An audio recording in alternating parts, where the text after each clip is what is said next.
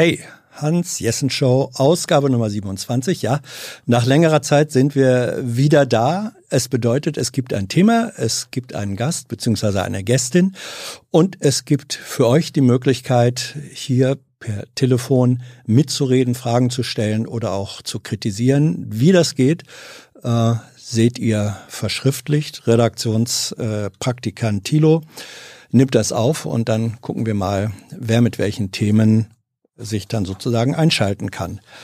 Und das ist Eme van Baalen. Wer, wer recherchieren will, äh, wer du bist, findet als erstens äh, den Satz äh, über Google, Eme kommt aus Dresden, ist 22, hat ihre Arbeit im Tattoo-Studio aufgegeben und will die Welt retten. Äh, ja, ist vielleicht ein bisschen überspitzt ähm, ausgedrückt. Ja, was davon stimmt nicht? Ähm, also ich glaube, die Welt retten ist mhm. immer so ein riesiges Wort.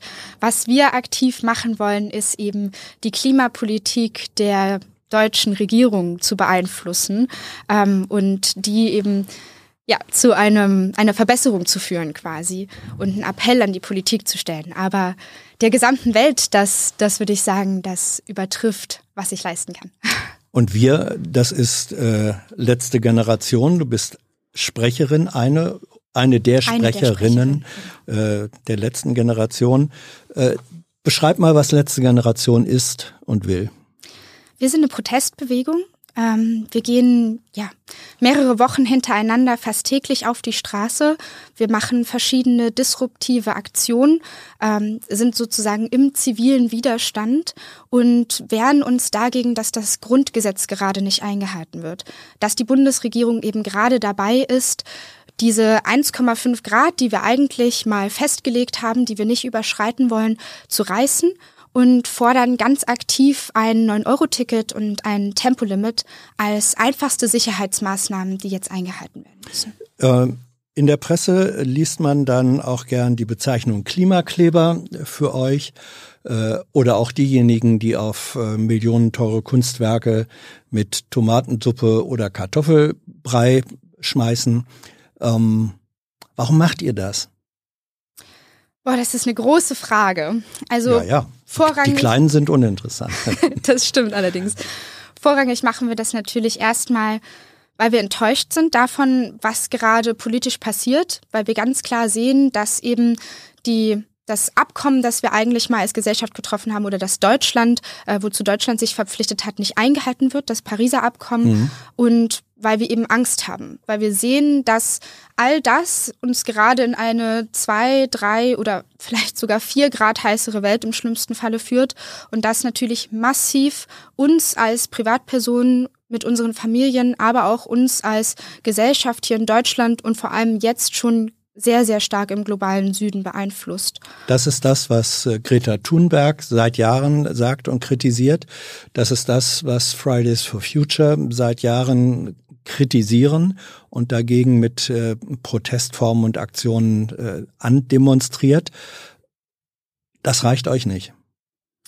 Was heißt, das reicht uns nicht? Wir wünschten, es würde reichen. Ich war selber mit dabei beim Global Strike. Ich habe selber Schilder hochgehalten und an die Politik appelliert und gehofft, dass das eben ausreicht dafür, dass sie auch handelt. Aber das ist leider nicht, was faktisch passiert. Wir sehen eben, dass wir weiterhin auf diesem zerstörerischen Kurs sind und dass weiterhin nicht dieses Abkommen eingehalten wird. Und ja, wir versuchen jetzt dem historischen Beispiel verschiedener äh, vergangener ziviler Widerstände zu folgen. Welche? Zum Beispiel den Suffragetten oder der Civil Rights Bewegung. Das kann man natürlich nicht eins zu eins übertragen, aber wir sehen, dass es effektiv ist oder zumindest in der Vergangenheit effektiv war und versuchen jetzt etwas Ähnliches hier hinzubekommen, um eben die Klimapolitik voranzutreiben.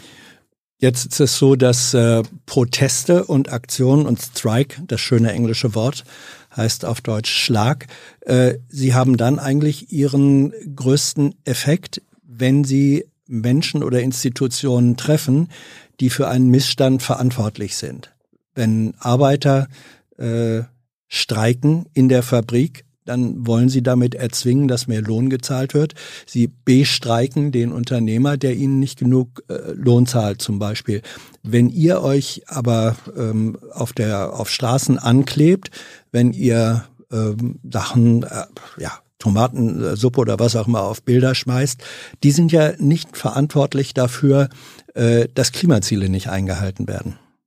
Ja, das stimmt erstmal. Es ist so, dass ich, nachdem ich bei den Global Strikes aktiv war, zum Beispiel auch zu Extinction Rebellion gegangen bin, mhm. weil ich eben da schon relativ früh gemerkt habe, dass ich glaube, dass noch mehr getan werden muss, damit jetzt die Politik endlich wach wird und endlich entsprechend handelt.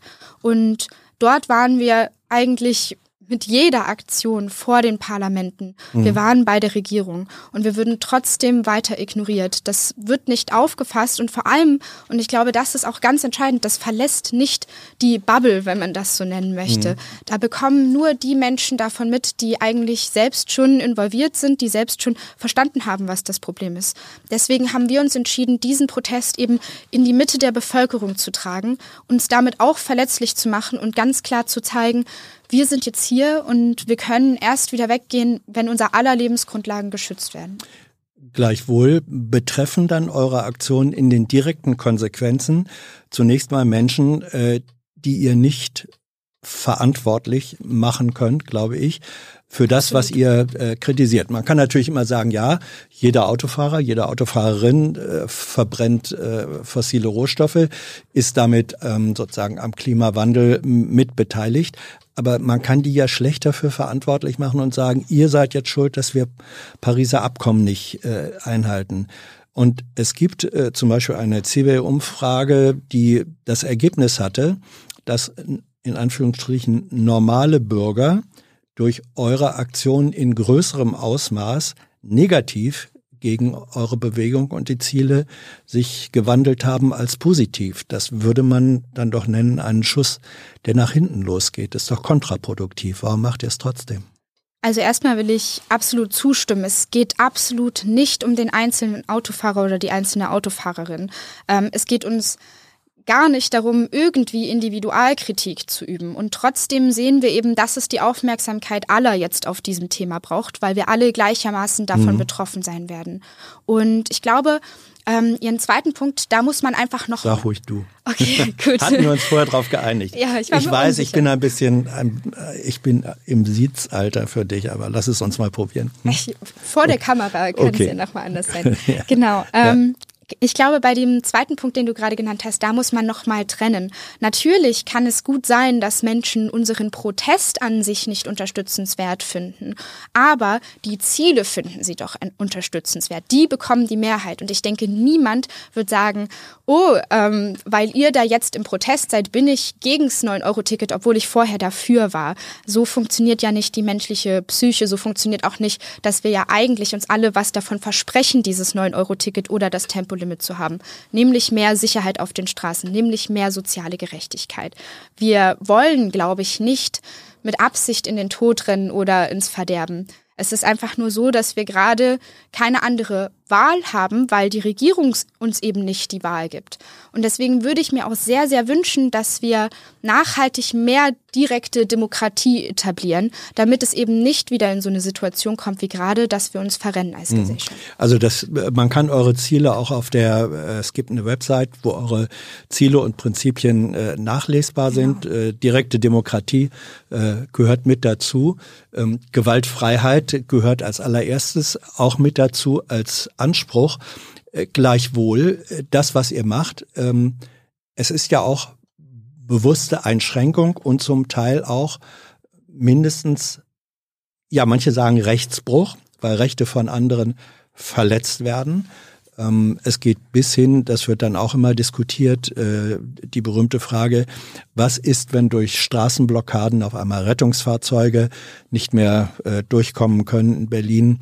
Ähm, hat äh, sehr stark ist die öffentliche Debatte ähm, erregt, als es ein paar Tage so aussah, als sei äh, eine Radfahrerin, die von einem Betonmischer überfahren wurde und dann für Hirntod erklärt werden müsste, als hätte ihr Tod damit zu tun, dass ein Rettungsfahrzeug, was in einem durch euch verursachten Staustand dort nicht rechtzeitig hingekommen ist. Inzwischen weiß man auch durch den Bericht der Notärztin, ähm, dieses Rettungsfahrzeug wäre, äh, hätte nichts an der Sache geändert. Es lag also nicht an, in dieser Kausalität. Und dennoch kann es in anderen Situationen vorkommen. Wie rechtfertigt ihr, dass ihr gefährliche Situationen im Zweifelsfall durch eure Aktionen heraufbeschwört? Wir versuchen immer die Sicherheit von allen zu gewährleisten, also sowohl von den Menschen, die dort im zivilen Widerstand sind, als auch von den Autofahrerinnen und natürlich auch allen anderen Menschen in der Stadt. Wir lassen immer eine Rettungsgasse. Ich weiß nicht, ob du das weißt. Ja. Das bedeutet, dass Menschen sich eben in der Mitte nicht ankleben, damit sie zur Seite gehen können. Und im Zweifelsfall lassen wir auch die ersten Autos, die ganz vorne stehen, durch, damit eben auch alle anderen Autofahrenden eine Rettungsgasse bilden können. Hey Leute, der heutige Supporter dieser Sendung ist ihr alle. Und ihr alle seid die beste Unterstützung für unabhängigen, kommerzfreien Politikjournalismus auf dem Publikumsmarkt. Und darum bin ich ein Fan davon. Also ein Fan von euch. Macht weiter so. Per PayPal oder Überweisung. Danke dafür und jetzt geht's weiter. Gleichwohl, es bleibt das Prinzip, ihr äh, verletzt ganz bewusst und absichtlich Regeln, die an und für sich äh, gelten. Das hast du ja auch gesagt. Äh, ja. Im Unterschied zu, äh, zu den Fridays, die sagen, wir demonstrieren sozusagen regelkonform. Wobei man sagen muss, ja. das hat ja auch anders begonnen. Also es ja. war, hat ja auch mit einem, mit einer Regelverletzung begonnen, mit dem Streik innerhalb der Schulzeit, wo man eben gesagt hat, ja, ich bin schulpflichtig, aber ich breche diese Regel jetzt, weil wir eben diese, diese große Katastrophe auf der anderen Seite haben. Ja, wobei äh, Regelverletzung ist eben, dann muss man gucken, wie sieht sie konkret aus. Und ihr geht, glaube ich, wenn ich das richtig verstehe, bewusst in Regelverletzung rein, die auch materielle Schäden, im Zweifelsfall dann auch gesundheitliche Beeinträchtigungen mindestens zur Folge haben können. Das nehmt ihr aber äh, bewusst in Kauf? Also wir wollen auf gar keinen Fall, dass irgendjemand zu Schaden kommt. Deswegen haben wir wirklich diese Sicherheitskonzepte. Wenn wir zum Beispiel auch auf Schilderbrücken gehen oder andere Aktionen machen, sagen wir der Polizei immer Bescheid vorher. Wir stehen immer in Kontakt. Natürlich, die Polizei ist nach fünf bis zehn Minuten da mit mhm. der Polizei und versuchen damit eben auch den Verkehr und alles Mögliche so zu regeln, dass es eben schnell jedes Rettungsfahrzeug und auch jedes Polizeifahrzeug da durchschafft. Sobald Blaulicht an ist, werden wir auf jeden Fall die Straße frei machen. Mehr können wir letztendlich nicht tun. Wir können leider nicht alle Vorgänge in der gesamten Stadt kontrollieren, weil wir nicht ja, keine göttliche Kraft haben, um das zu machen. Und auf der anderen Seite muss ich eben auch sagen, wir wollen ja diesen Protest nicht machen. Ich würde mir selber wünschen, dass ich eben auch nicht meine eigene körperliche Unversehrtheit dort aufs Spiel setze, meine eigene Zukunft aufs Spiel setze und ja, das tust du, aber das tust du ganz bewusst. Ja. Ja. Ähm, was legitimiert euch dazu, zu sagen, äh, wir ignorieren hier die Regeln, ähm, es, es gibt ja auch schon Urteile gegen Aktivisten von euren oder von ähnlichen Aktionen. Äh, Vorwürfe sind dann zum Beispiel Nötigung, äh, Vorwürfe sind Widerstand gegen die Staatsgewalt und andere. Da gibt es, es gibt auch Verurteilungen. Es gibt inzwischen in Berlin ein richterliches Urteil, das sagt, nee, nee, nee, Festkleben auf der Straße ähm, ist kein Akt äh, der Nötigung äh, und ist zulässig äh, angesichts äh, der Gefahr, der Klimagefahr, äh, Klimakatastrophe, äh, auf die es sich bezieht. Aber das ist rechtlich äh, umstritten. Ihr nehmt aber in Kauf, dass Gerichte das, was ihr tut, ähm, als rechtswidrig verurteilen und dann geht ihr in den Knast? Im Zweifelsfall ja. Also wir machen das ja ganz offen mit Name und Gesicht. Das heißt, wir verschleiern nichts. Wir sitzen dort als, ja, als Person, die wir tatsächlich sind und setzen damit natürlich auch ganz viel aufs Spiel. Mhm. Und ja, ich, ich hoffe sehr, dass wir eben diesen Protest auch in die Gerichte reintragen können, was wir ja auch gerade schon versuchen, dass wir eben immer wieder darüber diskutieren müssen, ob nicht dieser rechtfertigende Notstand doch anerkannt werden muss, gerade mit dieser riesigen Katastrophe, auf die wir zusteuern. Ähm, ich akzeptiere aber auch, wenn das noch nicht oder generell nicht der Fall sein sollte, weil wir eben in einem Rechtsstaat leben und mir das ganz bewusst ist, dass wir eben dort das Gesetz brechen und dass wir im Zweifelsfall dafür bestraft werden. Ähm, du selbst hast auch schon äh, eine Strafe abgesessen. Was war das? Wie war das? Ja, also was heißt eine Strafe abgesessen? Ich war im Gewahrsam. Ja. Das, das bedeutet, man ist nicht verurteilt, mhm. aber ähm, um präventiv zu verhindern, dass Personen wieder in den Protest gehen, werden diese eben auf eine Art Polizeistation in eine Einzelzelle gesperrt. Mhm. Genau. Und wie das war, es war ja gar nicht schön auf jeden Fall, wenn man das ein bisschen untertrieben ausdrücken möchte. Ähm, ich saß dort sechs Tage am Stück und es war unglaublich langweilig, erstmal im, mhm. im allerersten Kontext, weil man eben wirklich 23 Stunden des Tages alleine dort ist und alleine mit seinen Gedanken ist, alleine ja auch sehr viel Zeit zum Nachdenken hat. Mhm. Und trotzdem muss ich sagen, es hat mir insofern geholfen, dass ich eben wirklich sehr, sehr, sehr viel Zeit hatte, immer wieder alles zu durchdenken. Und ich bin immer wieder zu dem Punkt gekommen, dass ich trotzdem entschlossen weiter Widerstand leisten werde, weil ich keine andere Möglichkeit mehr sehe, die sich im friedlichen Raum bewegt, mhm. weil ich das auch als effektives Mittel sehe, also sehe, dass es wirklich was bewirken kann. Und deswegen bin ich letztendlich da rausgegangen und habe mich auch am nächsten Tag wieder auf eine Straße geklickt. So, Thilo, der den äh, Chat verfolgt, äh, begleitend zu dem äh, Gespräch zum Livestream, sagt, es äh, gibt bislang relativ viel Zuspruch, verstehe ich so, äh, zu dem, äh, was du als Motivation und äh, Begründung äh, äh, angibst. Ähm, dann wird äh, gefragt ähm, von Magnus, wie kommt ihr auf die Ideen für eure Protestaktionen? Wie entscheidet ihr das? Welche Ideen wurden nicht umgesetzt bzw. verworfen? Also welche Ideen nicht umgesetzt wurden, das kann ich leider nicht sagen, weil ich selber nicht im Planungsteam, wenn man das so will. Ähm, du bist Sprecherin, aber weißt nicht, was aussortiert wurde. Das ist ungewöhnlich. Warum ungewöhnlich? Ich meine, oh. Sprecherin kostet ja schon sehr viel Zeit. Mhm. Das kostet viel Vorbereitungszeit, ähm, ist ein, ja, eine große Arbeit auch. Mhm. Also das nimmt schon 40 Stunden die Woche ein. Und ich kann nicht alles selber regeln. Das heißt, wir haben eine Aufgabenteilung ganz klar in der, innerhalb der Bewegung und es gibt eben Menschen, die machen die eine Aufgabe, Menschen, die machen die andere. Ähm, prinzipiell ist es, glaube ich, so, dass jeder an sich Ideen einreichen kann. Also wir haben da verschiedene Formulare, ähm, da können Menschen ihre Ideen äußern und dann gibt es eben diese eine Gruppe, die da aussortiert, was davon sich gut eignet, was vor allem eben diese Sicherheit ähm, gewährleistet, nach unseren Werten funktioniert, also ähm, keine keinerlei Verletzung der Werte bedeutet mhm. und was auch meistens ja ein gutes Bild abgibt, was eine gute Message hat. Ja, da sind das sind so ein bisschen die die Auswahlkriterien, wo das dann durchläuft? Ähm, jetzt wird nach einem auch ganzheitlichen äh, Lebensentwürfen, sage ich mal, gefragt, bist du Veganerin? Das wird anscheinend, ja, äh, ist eine Frage, die Menschen interessiert. Ja, warum nicht? Ja, mhm. bin ich, genau. Mhm. Ähm, haben wir schon äh, einen Anrufer, Thilo, oder warten wir noch? Okay, wir warten noch ein bisschen. Äh, dann, wie gesagt, ihr könnt euch äh, Ihr könnt euch noch melden, wenn ihr äh, was sagen möchtet. Wir sind auch sehr interessiert daran an Menschen, nicht nur, die jetzt sagen müssen, oh toll, finden wir klasse, unterstützen wir, sondern gerade die, die manchmal dann ja auch schriftlich, ich sag mal so, äh, eine sehr dicke Lippe riskieren und, äh, und so weiter, die mögen das bitte doch auch mal ruhig ähm, dann live und hörbar im Diskurs und in der Auseinandersetzung äh, sehr ja du magst ja du hast ihr habt jetzt viel und du persönlich auch viel Widerspruch äh, erhalten. Ich glaube auch gerade nachdem eine Weile äh, es so kommuniziert wurde als wäre ich habe auch so eine Überschrift gelesen irgendwann im Boulevardblatt ihr seid äh, Klimakleber ihr seid Mitschuld äh, am Tod, am, am Hirntod der jungen Frau. Was ist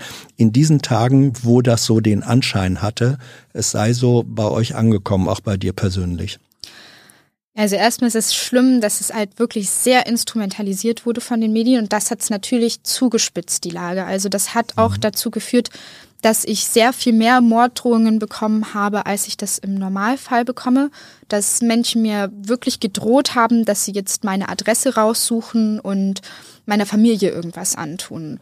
Ähm, genau, das war in diesen Tagen sehr, sehr viel mehr der Fall, als es normalerweise der Fall ist. Ähm, ja, ich war trotzdem immer froh darüber, wenn dann dazwischen irgendwie mal eine nette Nachricht war, wo Menschen geschrieben haben, hey, ich krieg das gerade alles mit und es macht mich selber so betroffen zu sehen, wie, wie mit euch umgegangen wird. Und ich hoffe, ihr steht das alles durch, dass das, ja, das lässt einen dann irgendwie auch durchhalten. Ich möchte noch mal drauf, äh, auf das Thema kommen. Was bewirken solche äh, Aktionen? Erreicht man die Person, also die Menschen und die Ziele, die man erreichen will? Oder kann dieser nochmal dieser Schuss äh, auch nach hinten losgehen? In der, ich glaube, vergangenen Woche war in der Bundespressekonferenz das Thema äh, der Klimawandel, was bewirkt er, welche negativen gesundheitlichen Folgen hat er? Und da war unter anderem Johann Rockström da, das ist äh, der Direktor ähm, des Potsdamer Instituts mhm. äh, für Klimafolgen. Den habe ich dann auch gefragt, äh, ist es ein Schwede, den habe ich gefragt, wie er denn diese Aktionen äh, der letzten Generation äh, be äh, bewertet. Und dann sagte er, um, ähm, I have mixed feelings. Also er sagte, ich habe sehr gemischte Gefühle. Auf der einen Seite, als Klimawissenschaftler sagt er, die haben völlig recht. Äh, sie beschreiben die Situation richtig. Wir stehen vor der Klimakatastrophe. Und dann sagte er, ähm, ich befürchte aber, dass äh, diese Form von Aktion zu einer gesellschaftlichen Polarisierung führt, wo dann auf der einen Seite die, die ganz überzeugten äh, Klimakämpfer da sind und auf der anderen Seite ein komplett äh, ablehnendes Klientel der Gesellschaft und dass damit die Gesellschaft die Diskursfähigkeit verliert, die man aber braucht, wenn man tatsächlich der Klimakatastrophe begegnen will. Deswegen war sozusagen sein Fazit, ähm, bei den Zielen haben Sie recht, äh, aber ich fürchte, die äh, Formen des Protestes sorgen dafür, äh, dass diese Ziele nicht leichter erreicht werden, sondern es schwieriger wird. Da waren jetzt ganz viele Sachen drin. Hm. Ja, also, sorry. Hm. Nee, alles gut. Ähm, ich glaube, zuerst mal muss man festlegen, was ist denn unser Ziel? Klar, wenn unser Ziel wäre, dass wir jetzt mindestens 50 Prozent der Bevölkerung hinter uns stehen haben, die mit uns auf die Straße gehen, dann wäre das wahrscheinlich oder ist es unwahrscheinlich, sagen wir so. Ähm, auf der anderen Seite muss man eben sagen, das hat Fridays for Future geschafft, nicht 50 Prozent, aber sie waren mhm. mit über eine Million Menschen dort und am selben Tag wurde trotzdem ein verfassungsfeindliches Klimapaket abgegeben. Das bedeutet, ich gehe nicht davon aus. Wieso eigentlich? Schon, das muss das wollte ich vorhin schon fragen. Ja. Wieso denn verfassungsfeindlich? Welcher, also, welcher Verfassungsartikel wurde verletzt durch das Klimapaket? Es gab ja dann ein Gutachten, das das eben gezeigt hat, dass eben unsere, unsere Grundrechte dort nicht gewahrt werden. Das Artikel 22a ist glaube ich, mhm. gerne berichtigen, falls nicht, ähm, der eben besagt, dass. Meinst du das Gutachten oder das Urteil des Bundesverfassungsgerichts? Das meine ich. Okay. Hm? genau. Ähm, und dass das eben nicht eingehalten wird. Und klar, das wurde danach nachjustiert. Es ist jetzt nicht mehr so, dass das äh, verfassungsfeindlich ist. Aber es ist so, dass, ähm, dass es eben an diesem selben Tag trotzdem rausgekommen ist. Das heißt, mhm. am selben Tag, wo eine Million Menschen 1,5 Grad Schilder hochgehalten haben und gebeten haben, dass jetzt endlich diese Veränderung kommt, die eigentlich schon lange versprochen ist, ähm, wurde das nicht beachtet, gar nicht, sondern es wurde eben trotzdem dieses Paket durchgedrückt und ja, deswegen habe ich nicht die Hoffnung, dass zwei Millionen oder drei Millionen Menschen dazu führen, dass auf einmal anders gehandelt wird. Ich glaube, wir müssen eine kritische Masse an Menschen auf die Straße bewegen, die sagen, wir sind bereit, unser ja, unser Wohlergehen und uns mit Name und Gesicht hier hinzustellen und das aufs Spiel zu setzen. Und wir bleiben so lange hier, bis wir jetzt eine Situation der Neuevaluierung haben, wo wir alle nochmal auf die Situation schauen und auch ja, ganz aktiv gucken, welche der Maßnahmen, die da auf dem Tisch liegen, wollen wir jetzt möglichst schnell umsetzen, mhm. damit wir eben nicht diese Kipppunkte reißen. Konkrete Frage dazu äh, von David. Warum wählt ihr keine Ziele, die nicht wahllos Menschen in Autos treffen, wie zum Beispiel, äh, sondern zum Beispiel Firmenzentralen oder Kohleinfrastruktur? Warum unnötig Gegenwind erzeugen und damit dann auch rechte Narrative füttern? Das ist im äh. Grunde ist eine ähnliche skeptische Haltung wie die vorher von Rockström äh, oder auch die ich eingebracht habe. Das werdet ihr häufig hören. Genau, ich glaube, ähm, das ist sehr ähnlich meine Antwort, wie ich das vorhin schon hatte. Ich meine, es gibt ja zum Beispiel Ende Gelände, die eben ganz aktiv das über Jahrzehnte betrieben haben, die immer wieder dort ähm, den Kohleabbau gestört haben. Und trotzdem muss man eben sagen, dass das leider nicht dazu geführt hat, dass das gestoppt wird. Wir müssen die Politik erreichen. So klar, dann bin ich eben zu Extinction Rebellion gegangen, mhm. habe versucht, die Politik zu erreichen, indem ich dort jeden Tag vom Parlament stand und versucht habe, in Gespräche Gespräche reinzugehen, aber auch ganz aktiv dort Aktionen zu machen. Und auch da wurden wir weiter weg ignoriert. Und ja, ich verstehe die anfängliche Skepsis, aber wir sehen, dass es eben dazu führt, dass wir jetzt jeden Tag über dieses Thema sprechen. Wir sprechen jeden Tag über unseren Protest, das heißt zivilen Widerstand und dass er funktionieren kann auf der einen Seite und natürlich auch über die Verbindung mit dem Klimakollaps auf der anderen Seite. Wird denn tatsächlich, du hast recht, also das ist auch durch die Aktion äh, und, und die Radikalität im Sinne des Wortes, äh, Radix, Wurzel, also radikal ja. heißt ja nichts anderes als an die Wurzel gehen. Ähm, also durch die Radikalität sind die Protestaktionen Thema. Äh, es wird aber nach meinem Eindruck häufig viel mehr über die Aktion und ihre Formen gesprochen, als gegen die Ziele äh, und die, die Kritik der Verhältnisse, die ihr damit angehen wollt? Mm, kommt, glaube ich, sehr drauf an. Also ich meine, jedes Interview, wo tatsächlich eine Person von uns eingeladen wird, da kommt man nicht drum rum, nicht auch über mhm. den Klimakollaps zu sprechen. Da werden immer die Ziele und da werden auch immer die Missstände, die gerade in der Politik herrschen, mit angeprangert. Auf der anderen Seite, selbst wenn das nicht der Fall ist, ist das ja so stark verbunden. Man kann die Aktionen nicht vom Klimakollaps trennen, weil man sich natürlich automatisch immer die Frage stellen muss, ist das legitim? Wenn es nicht legitim ist, was steht denn dann auf der anderen Seite? Das heißt, man muss ja immer beide Seiten, sowohl die Katastrophe als auch die Aktion betrachten, um das in ein Verhältnis zu setzen. Da wird äh, auch gesagt in, in, dem, in der Kritik euch gegenüber, ähm, Sie machen sich selbst zu Märtyrern, sie radikalisieren sich hinein in katastrophische äh, Weltbilder und das trägt wiederum zu einer Polarisierung bei, die am Ende dazu führt, dass das, was geschehen muss und geschehen kann, politisch, auf einmal, dass selbst das nicht mehr erfolgt. Also wir sind wieder bei dem Vorwurf kontraproduktiv durch Radikalität. Also erstmal gibt es keinerlei Studien, die das irgendwie zeigen. Es ist sogar im Gegenteil so. Über unsere ja, Schwesterbewegung, wenn man so will, mhm. Just Stop Oil, die eben zwar unabhängig, aber in der UK mit ähnlichen Mitteln agieren und sehr, sehr ähnliche Aktionen machen, sieht man, dass die Studien ganz klar zeigen, also es wurde eine unabhängige Befragung und eine repräsentative Befragung gemacht, dass Menschen mehr dazu mhm. bereit sind, den lokalen Politiker vor Ort zu kontaktieren und nach den Forderungen und auch nach dem Protest Protesten zu fragen, dass Menschen mehr dazu bereit sind, am Küchentisch abends mit ihren Eltern oder Verwandten oder mit dem Partner über den Klimakollaps zu sprechen und dass Menschen sich mehr informieren, sowohl über die Drastik der Klimakrise, die übrigens auch kein Katastrophenbild ist, was ich mir ausgedacht habe, ähm, sondern was ganz klar eben im IPCC, im Weltklimabericht verankert ist. Also das, das kommt ja nicht von mir, sondern das kommt eben von den besten Wissenschaftlern der 195 mhm. Länder, die dort vertreten sind. Genau, und es wurde eben gezeigt, dass die Drastik mehr besprochen wird und dass auch auf der anderen Seite die Forderung mehr besprochen wird.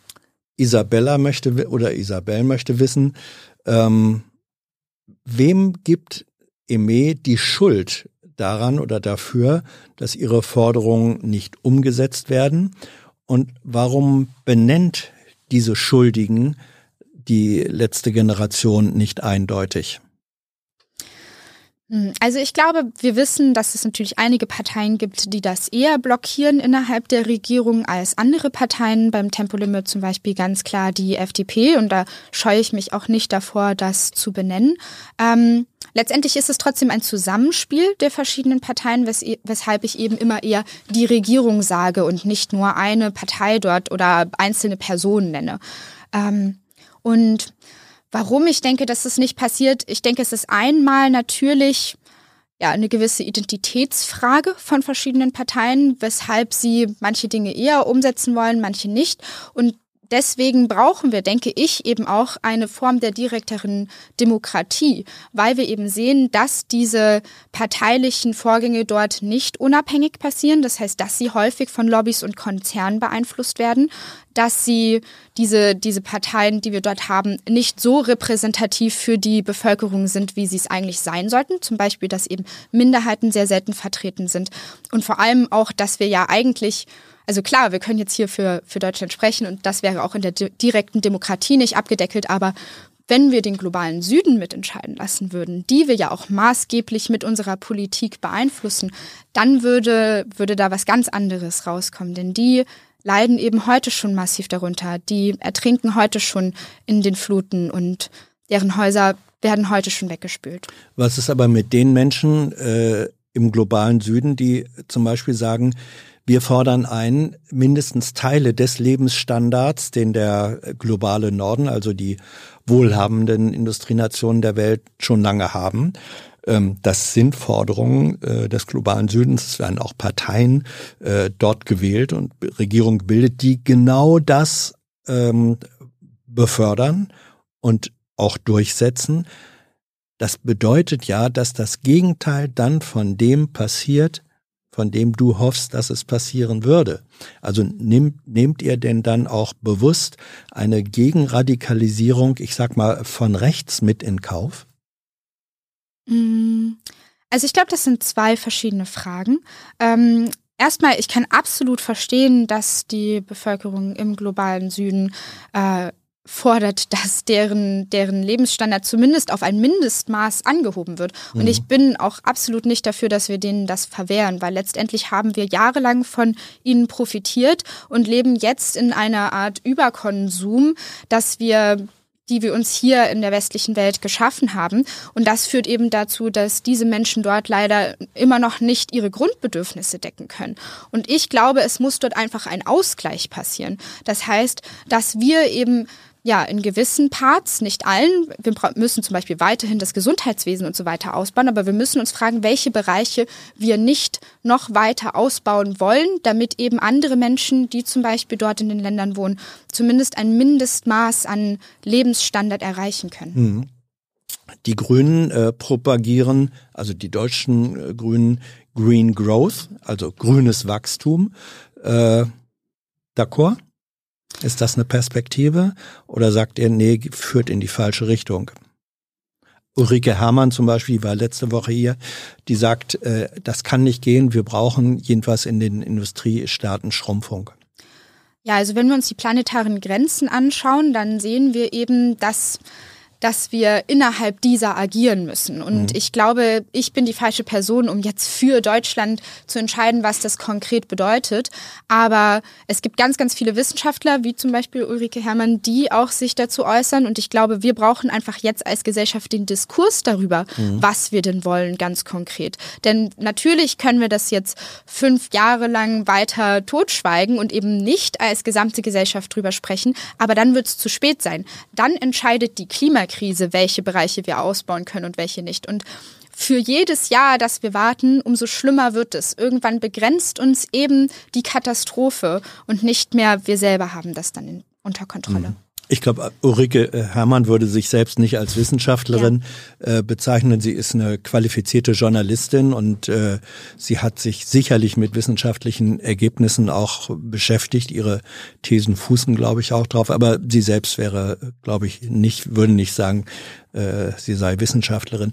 Ähm, aber äh, noch einmal, äh, was bedeutet es, wenn durch eure Aktion, auch das ist ja schon passiert, man las dann auf einmal äh, auch Stimmen oder hörte sie, dass, dass Menschen sagten, ah, irgendwann, ich frage mich, was passiert eigentlich, was gibt das für ein Geräusch, wenn ich dann mal, wenn ich als Autofahrer oder betroffener Bürger so eine festgeklebte Hand gewaltsam äh, abreiße. Äh, ich hoffe mal, dass das, das tatsächlich niemand macht, aber offenbar entstehen solche Fantasien, Radikalisierungsfantasien in Köpfen dann doch auch.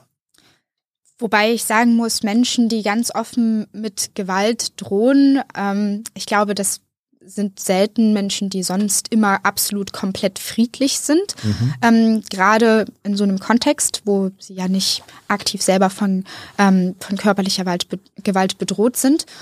Andererseits, ja, ich, ich kann die Aufregung nachvollziehen und ich sehe aber auch, dass die allergrößte Gefahr für Gewalt eben darin bestehen wird, dass wir irgendwann so wenig Ressourcen haben, dass es zu einer massiven Spaltung der Gesellschaft kommen wird, nämlich zu denen, die sich das noch ansatzweise leisten können und denen, die sich das absolut nicht mehr leisten können und dann einfach letztendlich Gefahr laufen, den Hungertod zu sterben.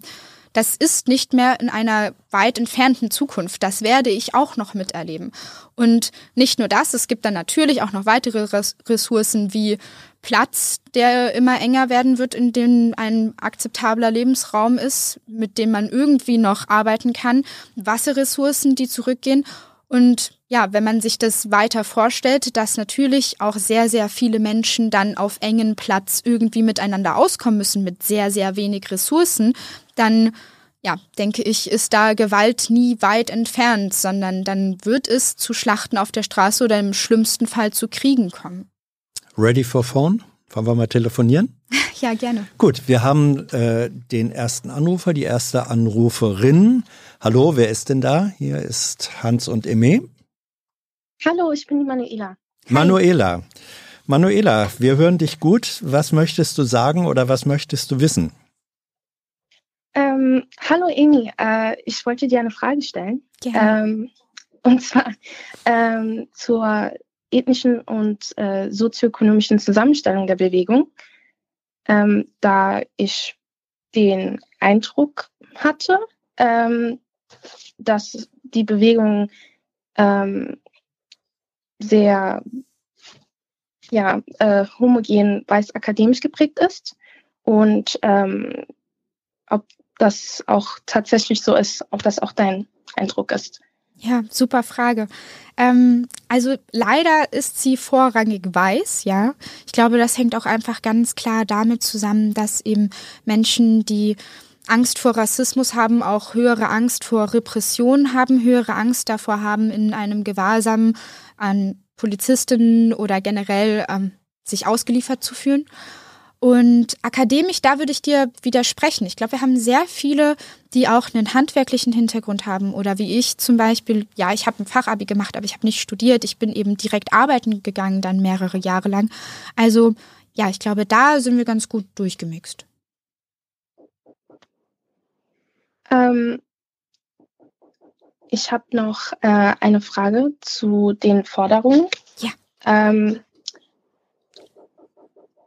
ist das, also empfindet ihr das als ähm, sinnvoll, wenn das erste äh, Zeichen sozusagen einer 9-Euro-Ticket ist, ähm, weil das ja einfach ist, von der Gegenseite zu polemisieren. Also, dass man das so darstellt als, ähm, als so Lifestyle-Punkte sozusagen, also so die Lifestyle-Linke. ähm, mhm. äh, wäre es nicht besser gewesen, wenn man vielleicht so einen ähm, Klimaentschädigungsfonds äh, von der Regierung äh, fordern würde, zum Beispiel für Länder, die jetzt schon von der Klimakrise betroffen sind? Klar, also dafür gibt's ja Debt for Climate. Ähm, mit denen sind wir auch in einer Koalition, zusammen zum Beispiel auch mit Scientist Rebellion. Die fordern das ganz aktiv. Wir als Bewegung der letzten Generation, wir haben uns dazu entschieden, sehr kleine Forderungen zu wählen. Auch einfach ja, aus einer strategischen Sicht, weil die eben über Nacht theoretisch durchgeführt werden könnten. Also klar kann man jetzt nicht über Nacht ähm, das schon komplett gültig machen, aber man kann zumindest das Versprechen geben und es dann sehr schnell durchführen. Und weil wir auch sagen, wenn es daran schon scheitert, wenn es daran schon scheitert, die kleinsten Maßnahmen, die, die kleinsten Sicherheitsmaßnahmen durchzuführen, ähm, dann fragen wir uns auch echt, ob die Regierung die Situation gerade noch im Griff hat. Manuela, darf ich dich was fragen? Ähm, ja, klar. Äh, unterstützt du, äh, du persönlich eigentlich mhm. die Ziele und auch die Aktionsformen der letzten Generationen? Und würdest du eigentlich gerne mitmachen oder ist das eher eine distanziertere oder andere Position? Ähm, also ich ähm, also unterstütze sozusagen ähm, die Ziele der äh, letzten Generation. Ähm, und ähm, ich unterschreibe auch alles, ähm, da es notwendig ist, jetzt zu handeln. Nur ähm, ich finde die Protestform nicht legitim. Warum nicht? Darf ich das nochmal fragen? Ähm, ja, da man ähm, sozusagen, ich finde, der einfache Mensch ist dann davon betroffen. Also als erstes. Es sind ja dann ähm, Menschen, die zur Arbeit möchten oder die wichtige Termine haben. Und ähm, das sind ja dann nicht die, ähm, die Menschen, die betroffen sind. Als erstes sind halt ähm, die Menschen, die man eigentlich mitnehmen möchte, finde ich. Und ähm, ich finde, ähm, da gewinnt man nicht viel Zustimmung und ähm, dass die Menschen, ähm, ja, dass man es schwer hat, die Menschen mitzunehmen. Ja, verstehe ich erstmal. Danke dir. Und was ist deine Antwort, wenn du es verstehst? Ja, sehr ähnlich, ähm, wie wir vorhin schon drüber gesprochen hatten. Wir versuchen eben diese kritische Masse zu mobilisieren. Also ich kann jetzt nicht auf den Einzelnen genau sagen, wie viele das sein werden, die man da braucht, die sagen, ich bleibe jetzt hier und ich gehe nicht mehr weg, bis wir eben jetzt endlich diese Neubetrachtung erreichen.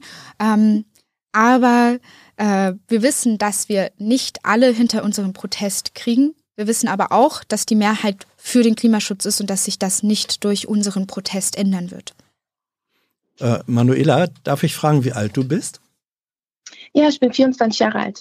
Diskutierst du äh, oder sprichst du mit äh, Familie, Freunden, Bekannten auch über diese äh, Protestformen und wie ist da das Bild, äh, das sich herausbildet? Gibt es da auch Menschen, also du bist ja jetzt skeptisch und sagst, es trifft die Falschen, keine gute Form.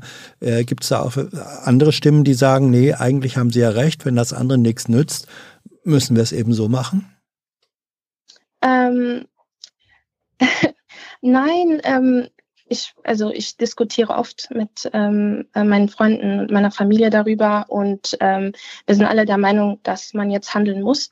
Aber ähm, ja, wir finden die Protestform äh, kritisch, weil ähm, wir der Meinung sind, dass man andere Lösungen, also ja, dass man ähm, andere Dinge fordern sollte. Also wir mhm. halten andere Maßnahmen für sinnvoller. Ähm, Welche? Welche zum Mensch, Beispiel? mit Migrationshintergrund. Ähm, ich ah, komme ja. aus Ghana. Mhm. Und ähm, wir haben ja in Ghana den größten Elektroschrottplatz der Welt. Und ähm, wenn man zum Beispiel jetzt auch fordern würde, dass ja, der Elektroschrott ähm, Export vielleicht, ähm, dass man ähm, da ähm, ein Limit setzt zum Beispiel. Das wäre zum Beispiel also schon ein Riesenschritt. Mhm.